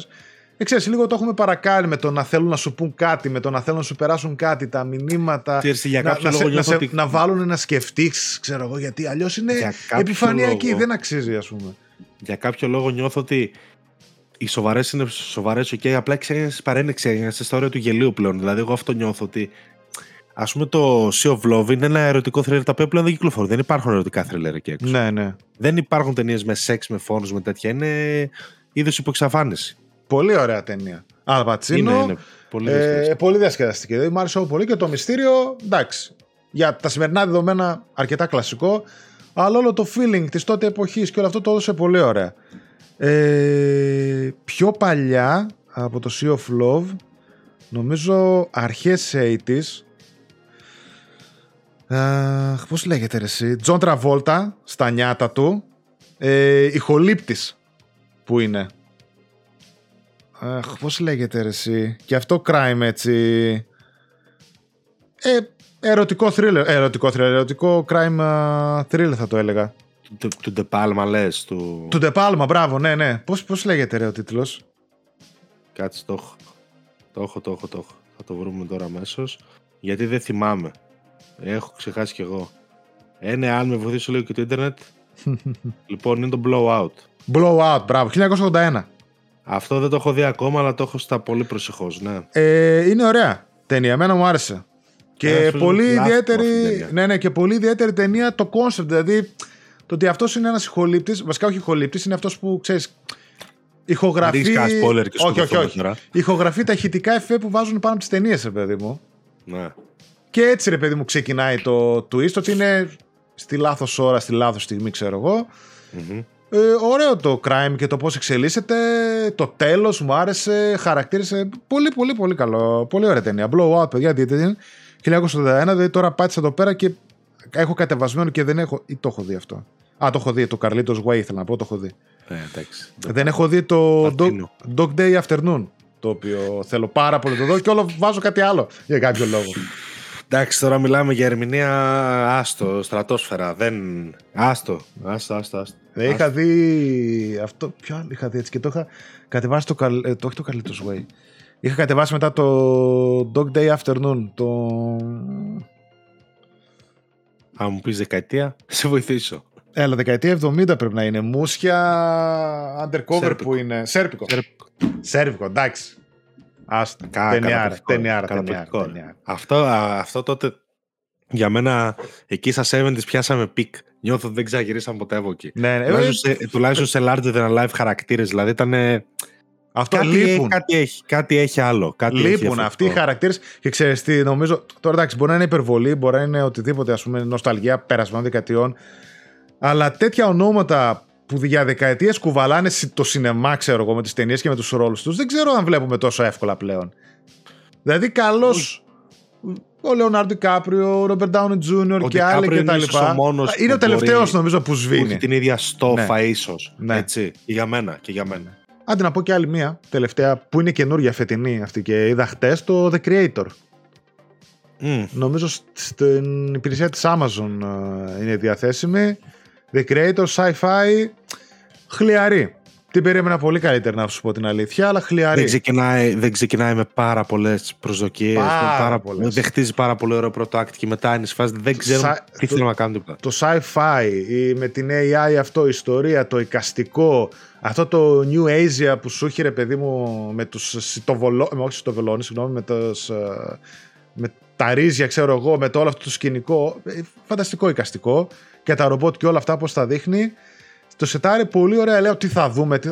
και μετά ξεφου- σιγά σιγά ξεφουσκώνει ρε παιδί μου Τι όλο κάνει και ο περισσότερο. Ρε, εσύ αυτός ο Washington δεν είναι μεγάλο βίσμα. Δηλαδή δεν μπορείς να τα φέρει το παραμικρό. Πραγματικά τον θεωρώ τραγικό ηθοποιό. Δεν Ναι, μου κάνει ναι. τίποτα. Όπου τον βλέπουμε μετά απ' έξω. Είχε, Ο είχε, γιος του, ο γιος του Ντέντζελ. Ναι, έτσι. ναι, και όντως δηλαδή και οι ερμηνείες και του Ουάσιγκτον αυτή ήταν καλή. Εμένα ο άλλος ο γνωστός ηθοποιός που κάνει το στρατηγό, τον Αμερικάνο, μου φάνηκε σαν να βαριέται τελείως. Δηλαδή τα λέει από μέσα. Ναι, ε, σαν να βαριούνται είναι. Δεν, ξεφούσκωσε ταινία αρκετά γρήγορα. Την είδα λίγο μέχρι το τέλος προφανώς για το εικαστικό και για να δω πού θα το πάει. Οκ. Δεν τρελάθηκα. Δηλαδή κρίμα. Μεγάλο κρίμα. Μ' άρεσε ε, έτσι πως το πήγε να το ξεκινήσει, αλλά ξεφούσκωσε γρήγορα. Αυτά. Ωραία, εγώ πετάξω τους τέσσερις ακόμα ε, του 23 που θεωρώ ότι αξίζουν ε, να συζητηθούν να- και να τις δει ο κόσμος. Επιστρέφοντας στο horror, είχαμε Evil Dead επίσης καινούριο πέρυσι, το Evil Dead Rise, Α, ναι, και αυτό θέλω το να το οποίο δω. για μένα είναι πάρα πάρα πάρα πολύ ωραία ταινία Evil Dead, έχοντας βέβαια φύγει τελείως από το χιουμοριστικό των παλιών, το περσινό, ε, όποιος λατρεύει αίμα και τα λοιπά, που εγώ είμαι από αυτούς, το βλέπει στα τυφλά. Είναι, και είναι ταινία που μένα με τρόμαξε προσωπικά, Μμμ. το Evil Dead Rise. Δηλαδή, είναι όλα εκεί. Από τις αγαπημένους περσινές horror. Το Evil Dead Είχαμε πει στο Tetris, το οποίο το έχουμε ξαναπεί βέβαια σε εκπομπή, αλλά ας το ξαναφέρουμε γιατί είναι ενδιαφέροντος. gaming Αξίζει, ναι, ναι, ενδιαφέροντος. αξίζει να τη δει. Πολύ ενδιαφέρον το Tetris με πολύ ωραία ιστορία από πίσω του, πολύ ενδιαφέρουσα ιστορία. Και για κυκλοπαιδικούς λόγους δηλαδή. Ναι, ναι. Επίσης πολύ ενδιαφέρουσα ιστορία και για κυκλοπαιδικούς λόγους είναι το Air. Το έχεις δει με τον Ναι, ναι, ναι. Jordan. Και το Tetris και το Era μου είχαν αρέσει πάρα πολύ. Και εμένα, ειδικά το Air, ε, κατά, δια- α, ας πούμε αυτή είναι μια πραγματικά διασκεδαστική απονεχομένη ταινία. Ναι. Ε, τόσο αστείο όσο πρέπει, cool ε, με τις ερμηνείες της με όλα. Ε, το Air είναι πάρα πολύ ωραία ταινία, παιδιά, ότι την είχα δει στο σινεμά και είχα τρελαθεί. Με Damon, με Affleck που είναι και κολλητάρια. Η ιστορία για το, για το παπούτσι Air πρακτικά του Jordan και για το πώς υπέγραψε και έφτιαξε τον brand μετά. Να τη δείτε οπωσδήποτε. Θεωρώ ότι είναι πάρα πολύ εύκολη πρόταση. Και επίσης είχαμε το τελευταίο που είχαμε και John Wick 4 το 2023. Αξίζει Αδυνάτο. αναφορά γιατί δεν είμαι των περιπετειών, γιατί συνήθως πλήττω αφόρητα. Αλλά παιδιά, ταινίες σαν το John Wick 4 είναι, είναι κόσμο, αλήθεια. Δυόμιση ώρες, δεν βγάζει κανένα νόημα που δεν έχει πεθάνει τα πρώτα πέντε λεπτά. Δεν σε νοιάζει. Είσαι εκεί, έχεις διαλατρεία ή Δεν ξέρεις γιατί είσαι σε εκεί. νοιάζει. Δεν σε νοιάζει. Σκηνοθεσία, χορογραφίες, πανέμορφη, πανέμορφη ταινία δράσης. Ναι, ναι. Πανέμορφη, δηλαδή ξεχωρίζει σαν τη μίγα μέσα στο γάλα στο ήθο, έτσι. Μμμ. Τα, τα John Wick. Ναι, ναι, όχι, Ε, φανταστικά. Εμένα όλα μου αρέσουν, αλλά και το 4 ήταν ε, πάρα πολύ δυνατό. Τρομερό franchise που δυστυχώς οπότε φαίνεται να συνεχιστεί. Εγώ θα ήθελα να μείνει εκεί, να σου πω την αλήθεια. Νιώθω ότι έκλεισε. Έκλεισε. Αυτοί τώρα έχουν αρχίσει πίνουν Σειρές, σειρές, ταινίες, ναι, ναι. ταινίες. Continental, Άντε, πάλι να μπαλαρίνα, ακολουθείς. τέτοια. Ρε αδερφέ, άσε με να τελειώσουμε ένα franchise κάποια στιγμή στη ζωή μου. Δεν θέλω για πάντα να. Αυτό είναι φαινόμενο της εποχής μας. Το να μην αφήνουν κάτι να πεθάνει ήσυχα, ρε παιδί μου. Έτσι. Ρε, Επιτυχ- μπουκώσαμε. ρε. Επιτυχημένο ή και μη πρέπει εκεί. Έτσι όλα να τα κάνω. Δεν προλαβαίνεις, μπουκώνεις, δεν γίνεται αυτό το πράγμα. Δηλαδή, οκ, κάπου όπα. Δεν, γι- βγαίνει μια ταινία και μέσα σε τρία χρόνια έχει γίνει σύμπαν. Μμ. Τι να πρώτο προλάβεις να δεις. Ναι. Τέλος πάντων. Ε, πολύ ωραία χρονιά για το σινεμά, θα πω εγώ. Ε, Σειρές δεν έχω δει καθόλου, έχω κόψει τελείως γιατί δεν προλαβαίνω. Είδατε πόσες ταινίες. Δεν γίνονται και gaming και ταινίες και σειρές. Αυτό που είπαμε δεν έχει αρκετές ώρες ημέρα. Τους αν παραιτηθούμε από τη ζωή, ξέρω εγώ. Ε, πάρα πολύ ωραία χρονιά για το σινεμά. Ε, Δείτε ταινίες, πηγαίνετε σινεμά. Γενικότερα, εγώ αυτό προτείνω. Όσο περισσότερο μπορείτε στο σινεμά και υπάρχουν και τα λεφτά. Είναι άλλη εμπειρία. Πολύ ωραία χρονιά. Ελπίζω και σε ένα εξίσου δυνατό 24. Όπως και το gaming έχει πολύ καλή χρονιά, έτσι και το σινεμά έχει πολύ καλή χρονιά το 23. ναι. Αυτά. Αυτά. Ωραία. Εντάξει. Μια χαρά. Είπαμε και πολλές ταινίες παίζω. Πολλές από αυτά τα παιδιά έτσι να κρατήσουν, να δουν και να κάνουν. Κάποια άλλη στιγμή πάλι θα ξαναμιλήσουμε, ίσως και για σειρές και τα λοιπά. Εγώ παρακολουθώ μερικές σειρές, αν και τώρα τελευταία προτιμώ πολύ τις ταινίες. Γιατί δεν μπορώ αυτό με τις σειρές που ξεκινάς και δεν τελειώνουν Πόσα ποτέ. χρόνια και... πρέπει να αφοσιωθεί πλέον, ναι, ρε φίλε. ναι, ναι. Αυτό, αυτό. Ναι. Πρέπει να αφοσιωθείς πλέον για χρόνια. Α πούμε, έβλεπα το The Boys, έχει βγει ήδη spin-off και βγαίνει και καινούργια σεζόν. Δεν θέλω, δεν, ξέρεις τι, δεν προλαβαίνω. δεν μπορώ να ακολουθώ ένα σύμπαν Ναι, ε, ναι, όχι, για όχι. πάντα. Όχι. Επάπειρο. Δεν γίνεται αυτό το πράγμα που, που, που κάνουν. Είναι, είναι. Πλέον Τέλος η πάντων. διασκέδαση είναι ατελείωτη. Είναι η παροχή ατελείωτη τέλος πραγματικά. πάντων, το τι καταναλώνουμε είναι άλλο. Ναι, ναι. Λοιπόν, αυτά παιδιά. Ελπίζω να Αυτά. σας άρεσε η σημερινή εκπομπούλα. Μια χαρά, σύντομη, μια μισή ωρίτσα λουκούμι. Και τα λέμε στην επόμενη. Τα λέμε. Bye bye. Ciao.